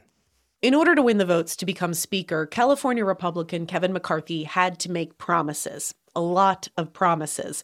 And one of them was a pledge to fight for federal spending cuts at all turns in this Congress. Here's one of the conservatives who extracted that promise, Texas Republican Chip Roy. Look, you only have so many leverage and negotiating points. The debt ceiling is one of those. Nobody in America wants us to blindly just raise the debt ceiling again if we don't get structural reforms around here. Nobody wants that. But President Biden and congressional Democrats do want that, as White House Press Secretary Karine Jean Pierre reiterated earlier this week. Congress must deal with the debt limit and must do so without conditions. The Treasury Department says extraordinary measures to cover the debt will be exhausted by June. If Congress fails to raise it before then, it would result in an unprecedented debt default, which could have catastrophic economic consequences worldwide. Even political brinksmanship around raising the debt limit can have consequences, as it did in 2011 when a standoff between congressional Republicans and the Obama administration roiled the stock market and led to the first ever credit rating downgrade for the United States government. Here's Obama. Because after witnessing a month of wrangling over raising the debt ceiling, they doubted our political system's ability to act. This time, Republicans are raising the stakes and the demands. First, many want concessions for steep cuts in annual discretionary spending bills that cover every aspect of the federal government except the Pentagon. Nevada Republican Mark Amodei is on the Appropriations Committee, which determines that annual spending, and he points out that non military discretionary spending is a tiny fraction of what drives the debt. But if you want to be honest about it and you're saying the budget's a big deal, it's like, well, you got to go where the money is. And that money is in entitlements that make up the nation's social safety net Medicare, Medicaid, Social Security. And if some Republicans want to try to change those, Amodei has a piece of advice for them. Better have your helmet and your chin strap on. The Republican Party does not have a successful track record when it comes to trying to change the social safety net. Former President Bush tried and failed to overhaul Social Security for future retirees. Former Speaker Paul Ryan's support for shifting Medicare from a guaranteed benefit to a voucher system was a core Democratic attack in the 2012 presidential race when he was Mitt Romney's running mate. One liberal group ran a now infamous wordless attack ad that depicted a Paul Ryan lookalike pushing a granny off a cliff as America the Beautiful plays in the background. For deficit hawks like Maya MacGuineas, who runs the nonpartisan Committee for a Responsible Federal Budget, a new round of debating the nation's fiscal future is, on the one hand, quite welcome. We are getting to the point where you just can't delay it much longer at all because both of the trust funds for those programs are headed towards insolvency in a very short amount of time. But on the other hand, MacGuineas says Congress should never flirt with a debt default to try to extract those budget reforms. There should be no discussion of defaulting anywhere. The most important thing is that we lift this debt ceiling without drama. Leslie Dach worked in the Obama administration and now runs the liberal healthcare advocacy group Protect Our Care. He said Republicans are pushing for a political fight with no clear plan for a policy win, with Democrats in control of the Senate and White House. Lighting the fuse and thinking that, you know, you can stomp it down before it reaches dynamite is not a very good strategy. McCarthy faces a tricky balance of assuring the public his party will not allow a debt default, as he did just last week. We don't want to put any fiscal problems to our economy, and we won't. But equally insisting that Republicans will cut spending. We've got to change the way we are spending money wastefully in this country. And we're going to make sure that happens. Right now, he's the only leader at the negotiating table. Susan Davis, NPR News, Washington. All right, there is one wild idea for dealing with the nation's debt ceiling crisis if it becomes a crisis. It's known as the trillion dollar coin. NPR political correspondent Danielle Kurtzleben says this notion is not new. The idea leans on a law from the 90s that allows the Treasury to mint commemorative platinum coins of any denomination they want. Okay, so why not just mint a trillion dollar coin and use it to pay a trillion dollars worth of debt? This idea sounds like a joke. In fact, it has been. The TV series The Simpsons once had an episode that played on a similar concept. To make good on this drunken boast, Truman authorized the one time printing of the largest denomination currency ever a trillion dollar bill. Our colleague Danielle says this could happen in theory. Print a coin worth a trillion dollars. Then the Treasury deposits the coin at the Fed, and poof, then there's money to keep paying the bills. Now, there is uh, one problem. The U.S. would mint the coin in order to avoid chaos, but doing it would cause some chaos. If you minted that coin, you could be dragging the Fed into a political fight, which is exactly where the Fed doesn't like to be. There are also potential economic problems, according to Moody's Analytics chief economist Mark Zandi.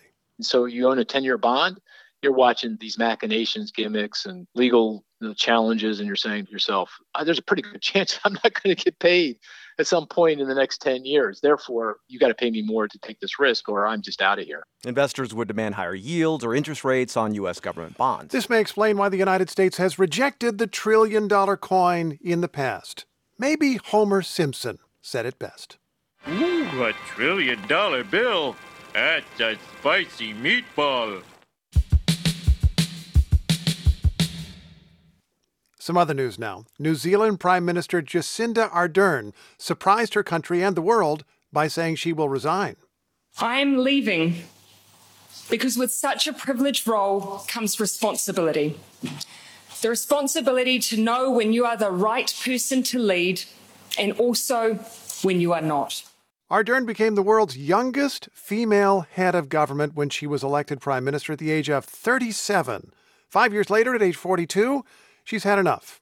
Farida Jalalzai is professor of political science at Virginia Tech, where she studies the role of women as national leaders. Welcome to the program. Good morning. Thank you so much. It's my pleasure. Were you surprised by this announcement? I was absolutely shocked. I had no idea that this announcement was coming. I thought that she would certainly be running in the next elections.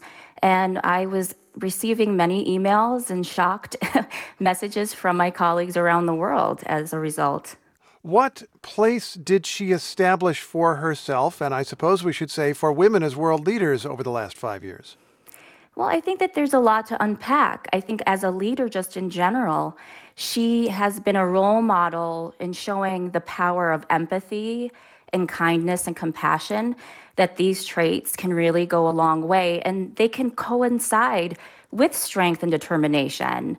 And she has, I think, an example that illustrates the importance of pragmatism, the valuing of consulting experts, and understanding that sometimes it makes most sense to pivot given the circumstances rather than just sticking dogmatically to strategies that aren't effective or even harmful. She was also an expert communicator, especially during times of crisis, and she had a lot of crises to deal with in her five and a half years. And instead of just saying what the public wanted to hear, I think the public took comfort in her saying things that were just honest but also reinforcing that she would help her nation through unprecedented challenges. Obviously, we think of the importance of her being a woman at the helm. And I think in general, she shows that true leaders don't just hold power for power's sake, but are motivated by a commitment to a larger agenda. As for women, I think she's someone who has served as an inspiration for many women. Mm-hmm. And we don't see a whole lot of women in high political posts. And so though she's resigning, I think that her influence will be seen for decades to come. When you talk about her approach to crisis, are you thinking about her management of the pandemic, where New Zealand, we should recall, shut down, closed its borders for a long time, and had very few cases for a long time? Yes, and of course, that came with some consequences and some criticisms that they had gone too far. But what she did, I think, really masterfully was prioritize the health of her people above everything. And when you think about the crises that she's dealt with, of course, right now, New Zealand is experiencing economic problems. But I think with her looking ahead during the very beginning of COVID to how, as an island nation that um, relies a great deal on tourism, that there could have been a huge economic disruption in New Zealand, but strategies that she implemented to make sure that these um, threats were offset from the very beginning. And the way that she would, on a daily basis, communicate with the parliament and with the public. Right. And essentially, when she realized, or her government realized, that they weren't going to be able to have a zero COVID policy, they pivoted. And I think that's something that her crisis leadership also shows. She, she got a lot of attention on social media recently when she met with the leader of Finland, who is also a woman who is relatively young. And they were asked a question about what does it mean that two of you are here and you're, you're very young and so forth. And I, and I believe they, they both effectively responded by saying, We're here to talk about substance, we're here to talk about policy. Does that say something about Ardern's governing style? It does, because it shows that she's going to be willing to call out inequity and the discrimination that women, even at the highest levels, experience at the helm. And so I think that sends a larger message of how she can lead, but also call out inequalities and is a proponent of, of feminism. Farida Jalalzai is a professor of political science at Virginia Tech. Thank you so much. Thank you. It was a pleasure.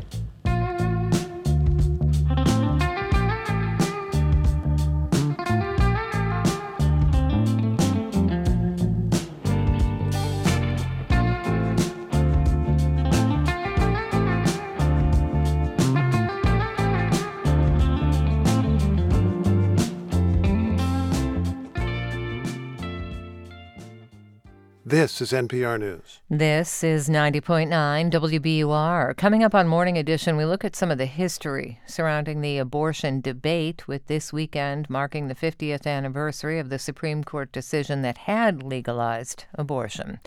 It's 19 minutes past 8. I'm Mary Louise Kelly. On All Things Considered, I try to drive hard questions. Well, your old car can drive our whole program. Consider donating it, and thanks. Just go to WBUR.org. I'm Scott Tong. The king of the dinosaurs, the T Rex, has long been considered fierce, very large, not so smart. Well, a new study finds that the dinosaur of your nightmares and mine may actually have been more intelligent than we thought. Next time on Here and Now. Today at noon on 90.9 WBUR, Boston's NPR news station. In our forecast, some mixed weather ahead. It should be clear this morning, but rain and sleet move in this afternoon. A winter weather advisory goes into effect in areas north of Boston later today. A coastal flood advisory posted in Boston and some areas south of the city starting tomorrow morning.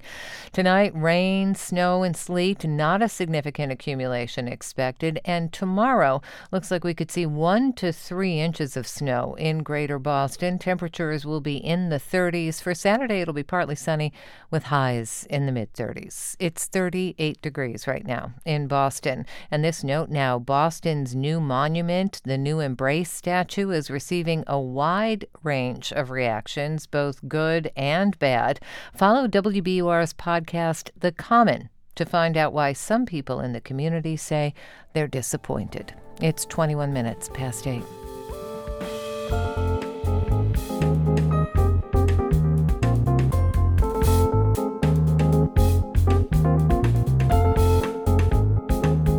Support for NPR comes from this station and from Lifelock by Norton, reminding consumers that sensitive information sent online may not always be secure. Learn more at lifelock.com/npr. And from Imaginable Futures, celebrating the hard work, commitment, and achievements of the one in five college students who are parents. More at imaginablefutures.com. And from Fisher Investments, Fisher Investments' team of specialists tailor portfolios to each client's long term goals. Learn more at FisherInvestments.com. Investments in securities involve the risk of loss. And from listeners like you who donate to this NPR station. It's Morning Edition from NPR News. I'm Steve Inskeep. And I'm A. Martinez. This week it'll mark 50 years since the Supreme Court's Roe v. Wade decision that made abortion a constitutionally protected right, at least for 49 years. In U.S. history, though, abortion wasn't always controversial. In fact, in colonial America, it was considered a fairly common practice, a private decision made by women and aided mostly by midwives. But in the mid 1800s, a small group of physicians set out to change that. Led by a zealous young doctor named Horatio Storer, they launched a campaign to make abortion illegal in every state. Here are hosts Ramtin Arablouei and Rund Abdel Abdelfatah from our history podcast, Throughline. In 1860, governors of every single state in the U.S. received this letter from the recently established American Medical Association. The evil to society of this crime is evident from the fact that its instances in this country are now to be counted by hundreds of thousands. But there was really only one guy holding the pen Horatio Storer. Karissa Haugeberg is an associate professor of history at Tulane University. She studied the formation of the anti abortion movement. Basically, he ghost wrote a letter from the president of the AMA, so it looked like it was coming from the president, but Storer was actually the one who wrote it, saying that the AMA opposes abortion, and he used the language of morality. The letter was pivotal to what historians call the physician's crusade against abortion. And Storer was making a few key arguments for why abortion should be illegal across the country. First, he introduced a new idea the child is alive from the moment of conception. That life began at conception. Up till now, people generally agreed that life began when a woman could actually feel life move inside her, known then as quickening. But that wasn't enough for Storer. He campaigned on a moral argument that also tapped into the racial fears of the moment. fears that would eventually inspire a pseudoscientific field of, quote, racial improvement and planned breeding of the population American eugenics. These racial fears would inspire forced sterilization programs to decrease certain populations, whereas Storer's anti abortion campaign was trying to increase other populations by focusing on the birth rate for Protestant white women had been declining over the course of the 19th century. So he had fears of what were commonly what was commonly referred to as race suicide, that the Anglo stock wasn't going to replenish itself fast enough to keep up with the swells of new immigrants to the United States. And who is going to have power and populate this country and populate the Great Plains and the Great West? Leslie Reagan is a professor at the University of Illinois Urbana Champaign. Well, it is going to be Chinese migrants is going to be African Americans, newly freed people, and Catholics. They are not the ones using abortion. It's our, you know, Yankee women who are using abortion, trying to get into medical school, trying to do politics when they should be at home having babies and taking care of them. Michele Goodwin is a professor at the University of California, Irvine in the areas of law and bioethics. They began to say we need white women to use their loins because they're concerned about the blackening and the browning of what is now what at that point became the United States. And this real concern that when black people become free, what will this mean for white people? And white women become a key to that. So, part of Storer's thinking was that criminalizing abortion would help rebalance the scales of who was being born into this country. But there was more to this strategy. He saw this as a way to finally knock out the competition midwives.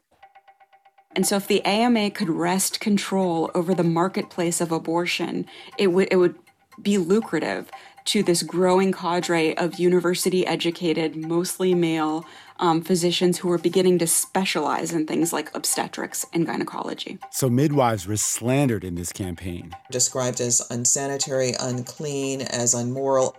And as clueless as the mothers themselves. Saying women do not know. They don't know when they quicken, and really makes fun of women's own sensations and knowledges and says, you know, some of them quicken at one month, some of them never quicken at all, and then they have a baby. They may very constantly be recognized by the physician in cases where no sensation is felt by the mother. So there's this scoffing at women's knowledge, saying, This is a sin, this is murder, you're killing children. By the moral law, the willful killing of a human being at any stage of its existence is murder. And the general public and women don't get it. They don't know that. And we need to change the laws. So, to help people get it, Storer wrote articles, books, reports, speeches, all to make his views on abortion and women clear. In one lecture called The Origins of Insanity in Women, he advocated for ovariectomies for women who, quote, have become habitually thievish, profane or obscene, despondent or self indulgent, shrewish or fatuous. The solution, as he saw it, remove the cause a woman's reproductive organs. He was really hostile to women. And that hostility was starting to gain traction. A few years into the campaign, some states began to pass laws outlawing or restricting abortion. Perhaps the harshest was in Connecticut in 1860. The law got rid of the quickening rule and made abortion a crime for which the abortionist and the woman getting the abortion could be fined and jailed. And over the next few decades, most states across the country would adopt similar laws. By 1880, every single state had a law outlawing abortion on the books. These laws launched a century of criminalization.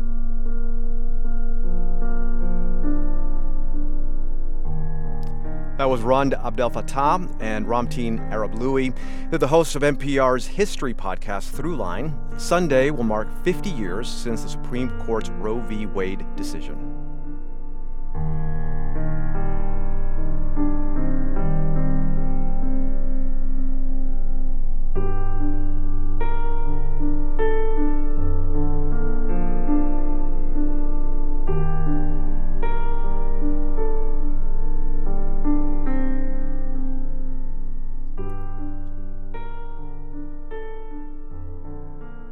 This is NPR News. This is 90.9 WBUR. Coming up, the issues surrounding how the U.S. government keeps track of the millions of classified records created every year. And we're inviting you to join us on Monday, January 30th at City Space. Radio Boston host Tiziana Dearing will have a conversation in food tasting then with celebrity chef Tiffani Faison. Tickets are available at wbur.org slash events. It's 830. We're funded by you, our listeners, and by Margulies Peruzzi, architects and interior designers dedicated to helping their clients in workplace, science, healthcare, and real estate. More at mparchitectsboston.com.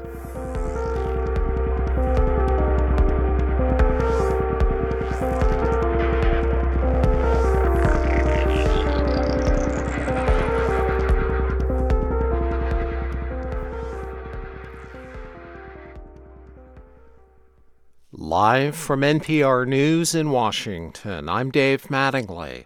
Congress and the White House are under growing pressure to raise the nation's debt ceiling. The federal government is expected to reach its borrowing limit later today.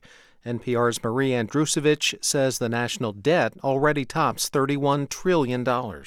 When the debt ceiling is reached, short term solutions go into effect, for example, reallocating funds or suspending certain new investments. These so called extraordinary measures keep the wheels greased until early June when a showdown is expected. Speaker Kevin McCarthy is calling for cuts to the budget in exchange for raising the limit, but the White House thinks the debt ceiling should be raised without concessions. A trial is underway in California where Elon Musk is being sued by shareholders of Tesla. The suit alleges tweets from Musk in 2018 about a potential buyout that never happened cost them millions of dollars. At the time, Musk tweeted that he'd lined up the financing to take the electric car maker private. Nima Rahmani is president of West Coast Trial Lawyers. The plaintiffs are arguing that Musk knew the tweets were false and misleading when they were made. And Musk's lawyers are saying, no, this was just his intent to take the company private. And that was always his intent and what he would have done had shareholders allowed it. That trial should last about three weeks. This is NPR News. This is 90.9 WBUR in Boston. Good morning. I'm Deborah Becker. Federal prosecutors are charging a gun dealer in Littleton with selling guns linked to a shooting in Boston. They say 28 year old Corey Daigle knew that three pistols he sold were actually intended for someone who's underage. Three pistols, prosecutors say Daigle sold, were found at the scene of a shootout in Hyde Park last year, and three people were hurt in that shooting. The Boston Globe reports that federal agents searched Daigle's house and seized almost 100 guns. Massachusetts is getting more than $7 million in federal aid for medical sites that the state set up at the height of the pandemic.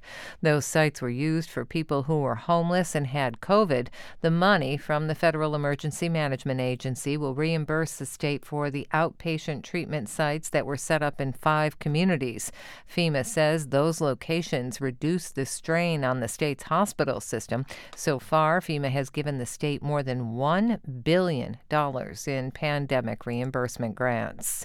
Former state Senator Diana DiZoglio is now Massachusetts state auditor. She was sworn into the role in her hometown of Methuen last night. During the ceremony, DiZoglio reiterated her campaign promise to improve oversight of government spending. Financial audits are critical to government transparency and ensuring that your tax dollars are spent wisely.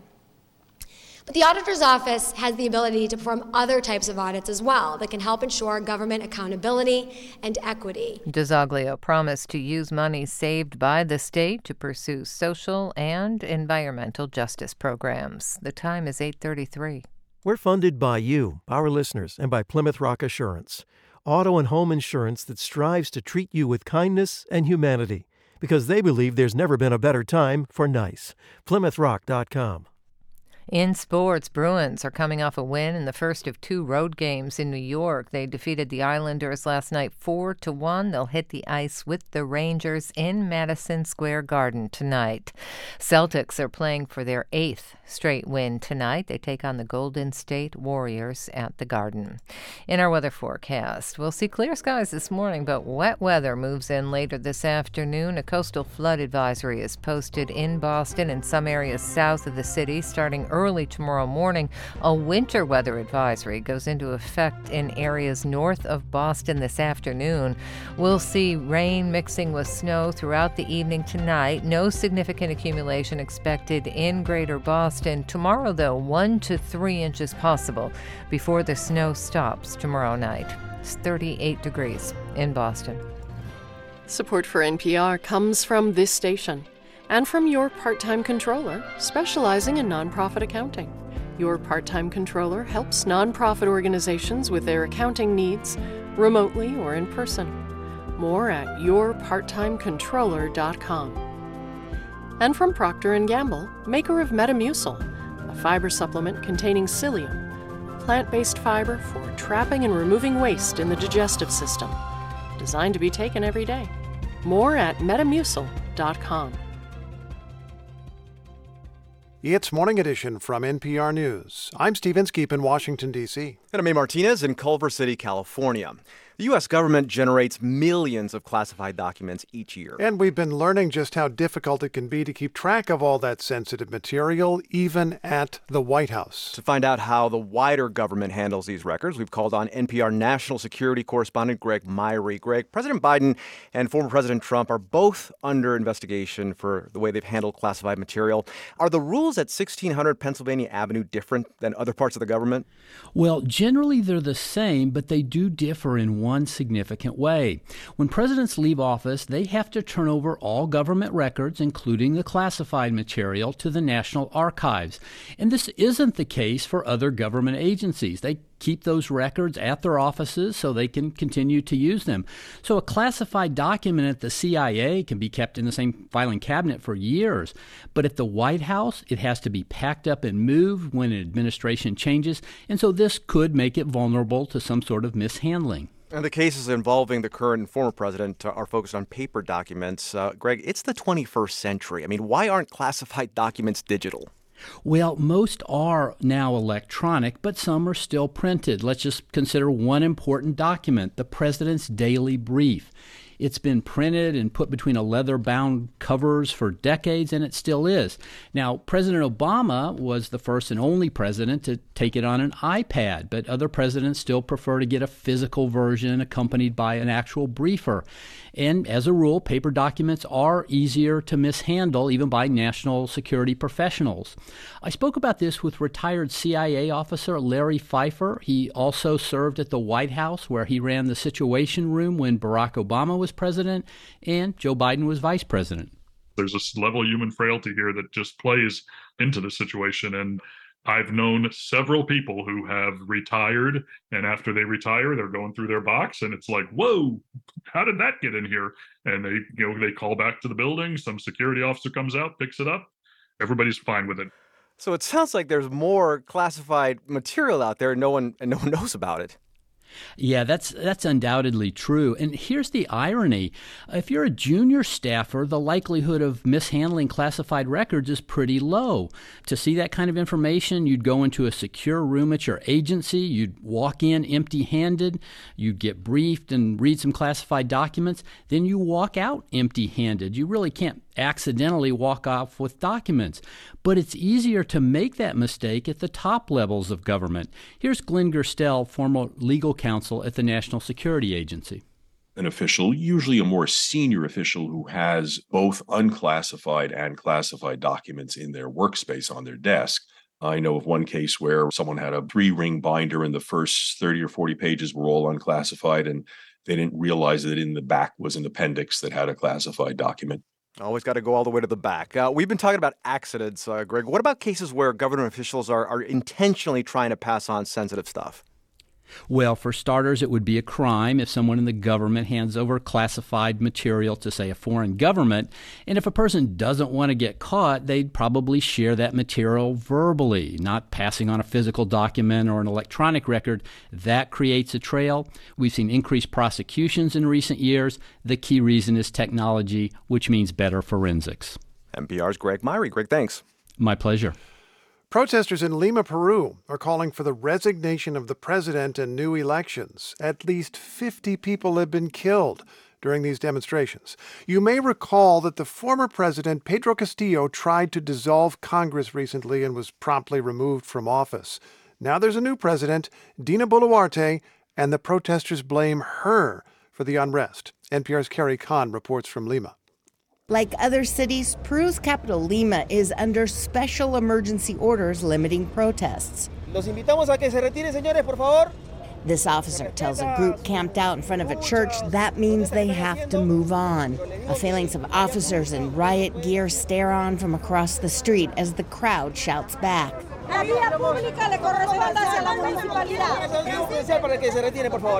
One woman yells, What are you going to do? Shoot us? She's referring to at least 50 who have died in confrontations with security forces in the past month, ever since former President Pedro Castillo attempted to rule by decree. Once arrested and impeached, his vice president Dina Boluarte took power. That woman is deaf to what is happening to us outside the capital, says Dina Lopez, a mother of three and potato vendor from the Andean city of Ayacucho. Supporters of former President Castillo, like her, have been blocking highways and taking over airports to protest his ouster. But she says out there, no one pays attention to us, to our rights. So now thousands are bringing their list of grievances straight to Lima. What began as marches in support of Castillo has morphed into wider demands for justice, the resignation of President Boluarte, and a new constitution. Boluarte says she's not leaving. Que esas necesidades se irán resolviendo en cuanto nos pongamos a conversar pacíficamente. She says historic needs of Peru's poor and indigenous communities can't be addressed through violence. Political scientist at Lima's Pacific University, Alberto Vergara, says the divide between Peru's Lima elite and the rest of the country is nothing new. However, he says these prolonged protests are unusual because now we have 50 dead and we are in a path to have more. He fears, given Peru's dysfunctional political system, more violence is inevitable. Indeed, Peru has had six presidents in the last four years, with one leader lasting just six days. Vergara says Peru's mediocre politicians are the threat here, not tyranny, which usually leads to democratic demise. Peru is perhaps showing us that chaos and disorder can also be the opposite of democracy. As the capital braces for more protest, Lima's conservatives, like Congressman Jorge Montoya, warns of possible terrorism. He claims without evidence the marchers are backed by communists and drug traffickers. No hay diálogo, no se necesita diálogo, se necesita acción. He says there's no reason to dialogue with terrorists and insists more force is needed. He even says the protesters were responsible for the deaths. Es absurdo, no hay ninguna prueba que diga eso. That's absurd. There's no proof of that, says Juan Miguel Hugo, a leading human rights lawyer. He says police used excessive force, shooting civilians in the head, chest, and limbs. Protesters like this woman who came to the capital from rural Ayacucho says they aren't backing down. Nos hemos abierto los ojos y es más, vamos a seguir luchando. She would only give her first name Tanya out of fear of government retaliation. She says our eyes have been opened and we will continue fighting. Carrie Kahn, NPR News, Lima, Peru.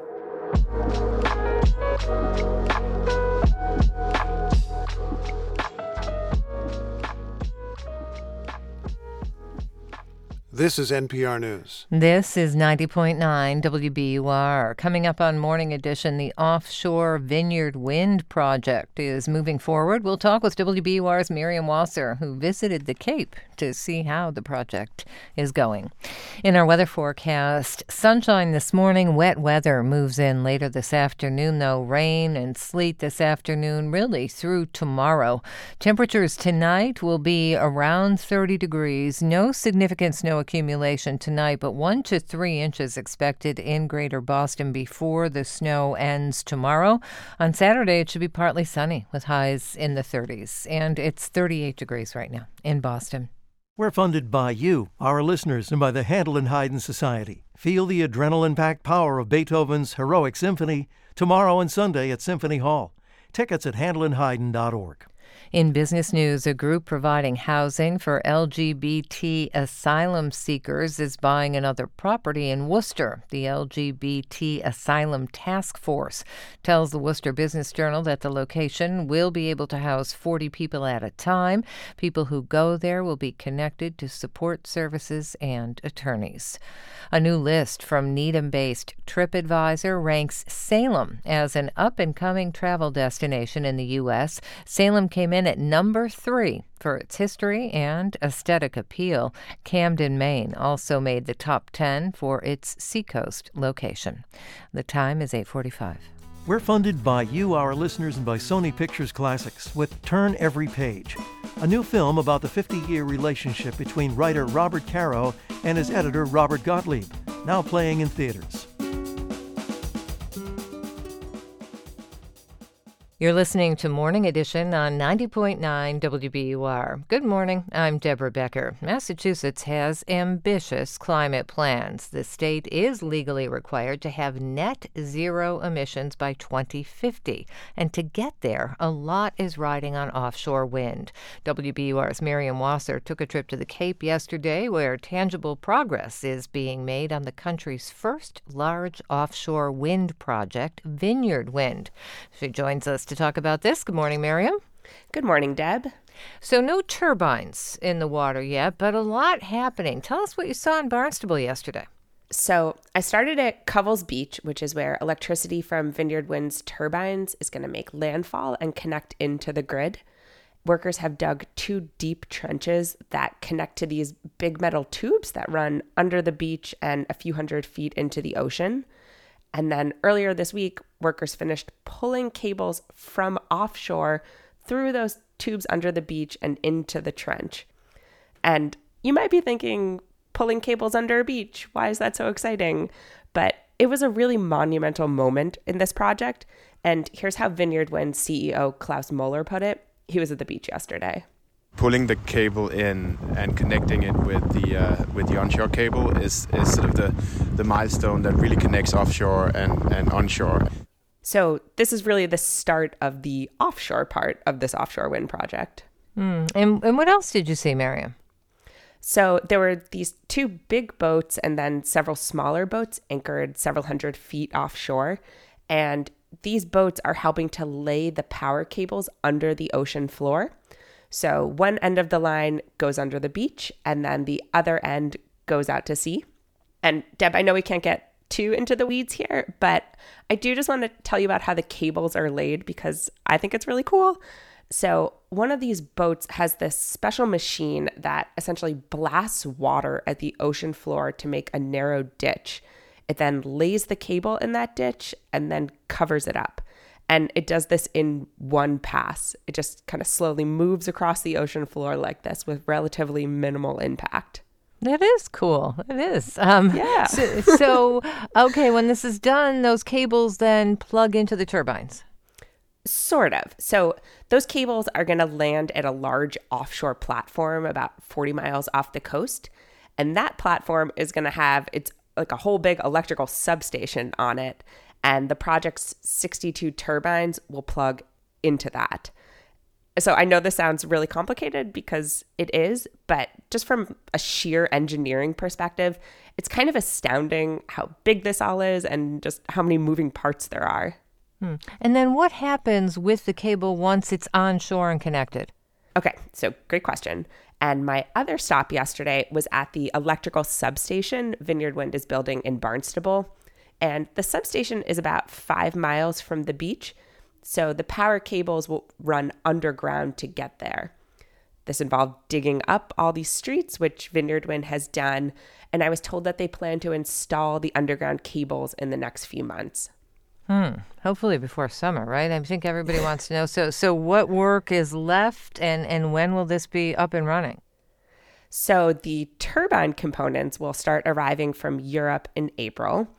Vineyard Wind will start putting them in the ocean this summer. The offshore substation that I mentioned a moment ago will also arrive from Europe on a big boat and then get anchored to the ocean floor this summer. Um, there are still more cables to lay in the ocean, but the company says the project will be generating power by the end of the year. It won't be fully built out by then. and that'll happen sometime next year. But assuming everything goes as planned, this will be a huge milestone for the state and the country. Hmm. So it's smooth sailing from here. It'll be up and running mm-hmm. soon. Well, let's not get ahead of ourselves. Vineyard Wind looks to be on track, but as we've reported before, another big project coming down the pike, Commonwealth Wind, is facing some big financing issues. So the company behind it told the state late last year that it wants to pull out of its contract, but the Department of Public Utilities has said no. So there's a lot to watch in the offshore wind world this year. All right. Well, I'm sure we'll be uh, checking back in with you. WBUR's Miriam Wasser, thanks for being with us. Anytime, Deb.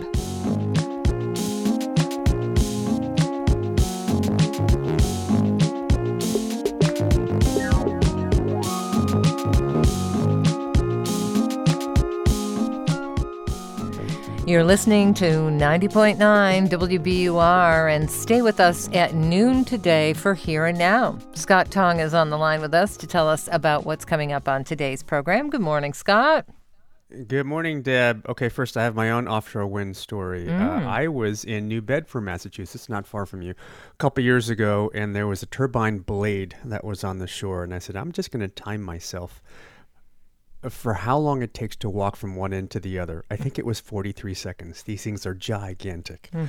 Wow. Um, yeah, but moving on to today's show, um, the debt ceiling fight in Capitol Hill, yeah, you know, is one. arguably the great broken record in American politics. Mm. We're going to look back on how it really inflicted financial pain on the U.S. economy back in 2011.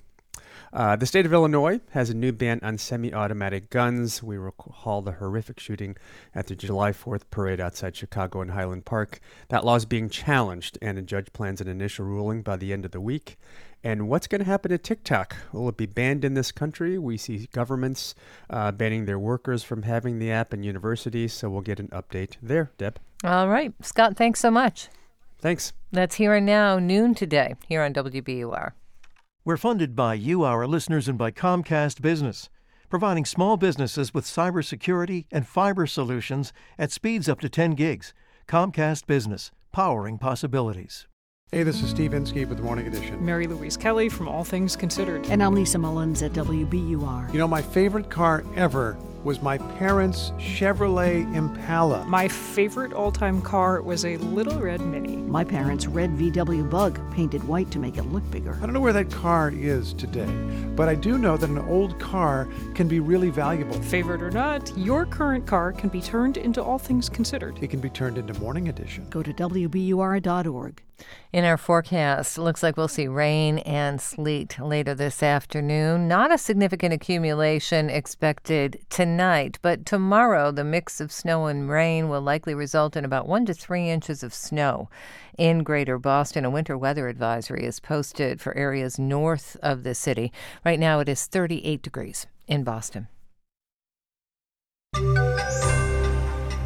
The Treasury Department goes to what you might call yellow alert after the debt ceiling is upon us.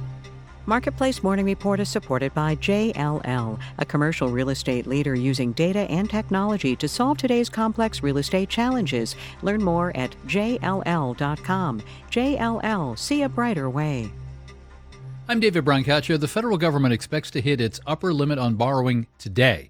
It will then start what the Treasury Department calls extraordinary measures, essentially accounting maneuvers, to keep everything from the military to Medicare functioning until Congress sorts itself out. Marketplace's Nova Safo is here with more on that.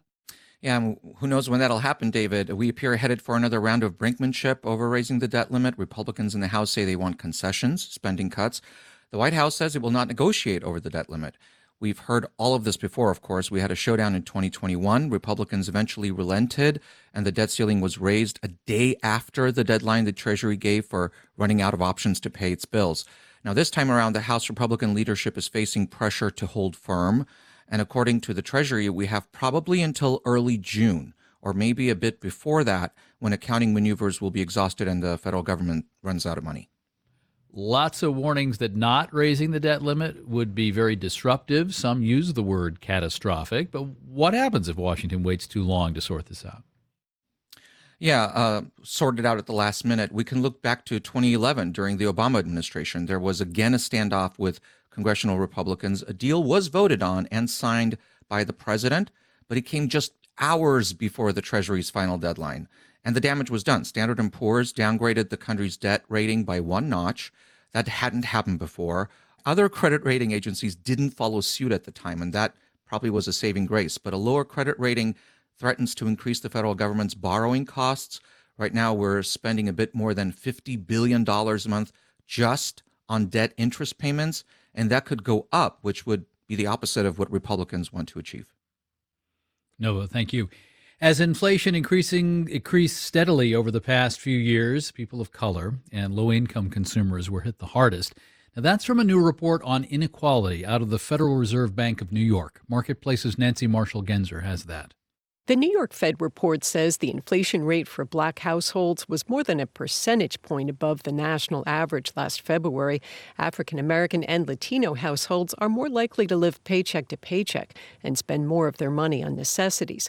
And those necessities all got more expensive over the past few years. 47 year old Tammy Gates is an African American single mom in Jacksonville, Florida. She's seen that firsthand. I need to pay rent. I need to pay a car. I have to drive. I have a payment on that. I have to have gas. Gates says her grocery bill has about doubled since the start of the pandemic. She had to move after her landlord wanted to almost double her rent. The New York Fed report says inflation inequality became less pronounced as inflation eased in the second half of last year. But Gates says she's still struggling to make ends meet. I'm Nancy Marshall Genzer for Marketplace.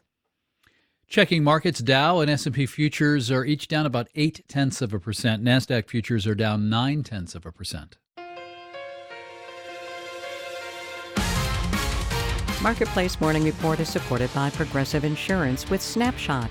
Learn more about Snapshot at progressive.com or 1 800 Progressive. Snapshot not available in California, North Carolina, or from all agents and by Palo Alto Networks. Palo Alto Networks delivers what's next in cybersecurity innovation to protect today's digital way of life.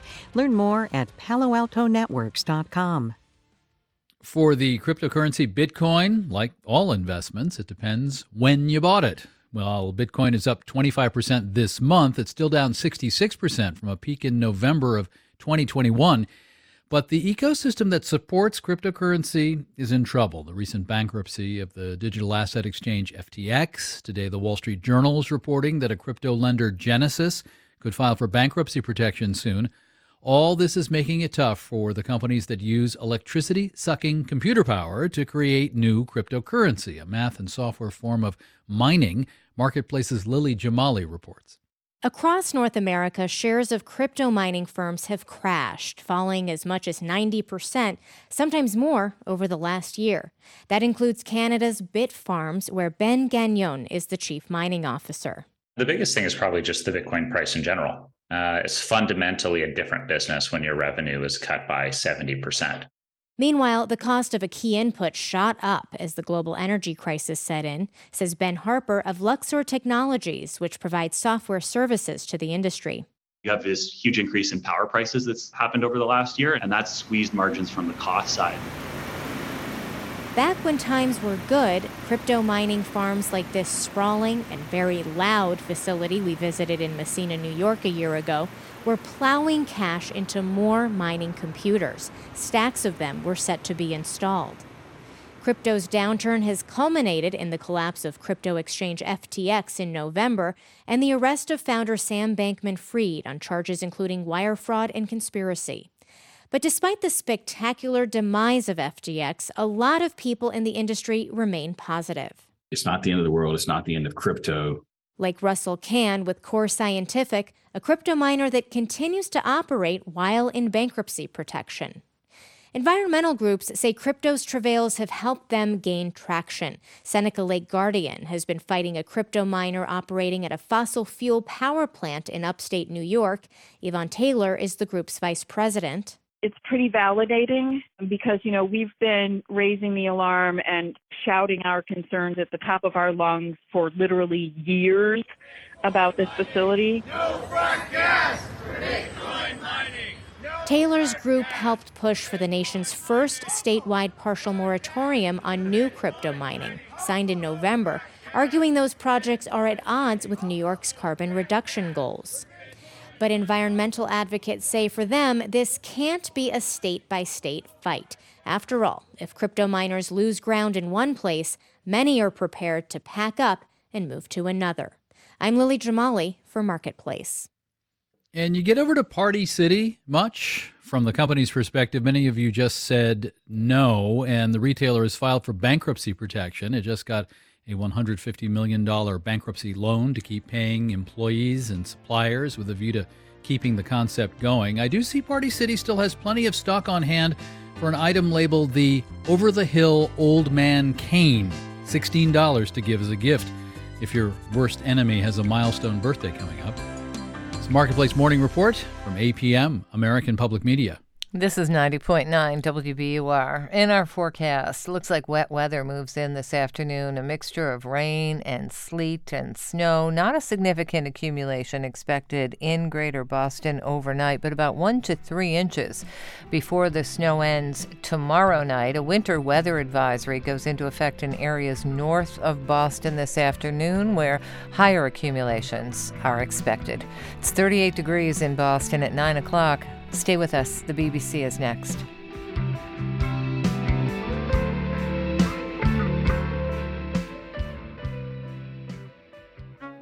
Is there a better way to care for dementia patients? The Netherlands and France think so. They've created dementia villages where residents can live freely despite their memory loss. Because it has to do with thinking different and looking at that person in front of you and looking at what does this person need now. Can it work here in the U.S.? That's on point this morning at 10 on 90.9 WBUR, Boston's NPR news station. I'm executive producer of podcasts Ben Brock Johnson, and this is 90.9 WBUR FM Boston, 92.7 WBUA Tisbury, and 89.1 WBUH Brewster. Listen anytime with our app or at WBUR.org. WBUR, Boston's NPR news station.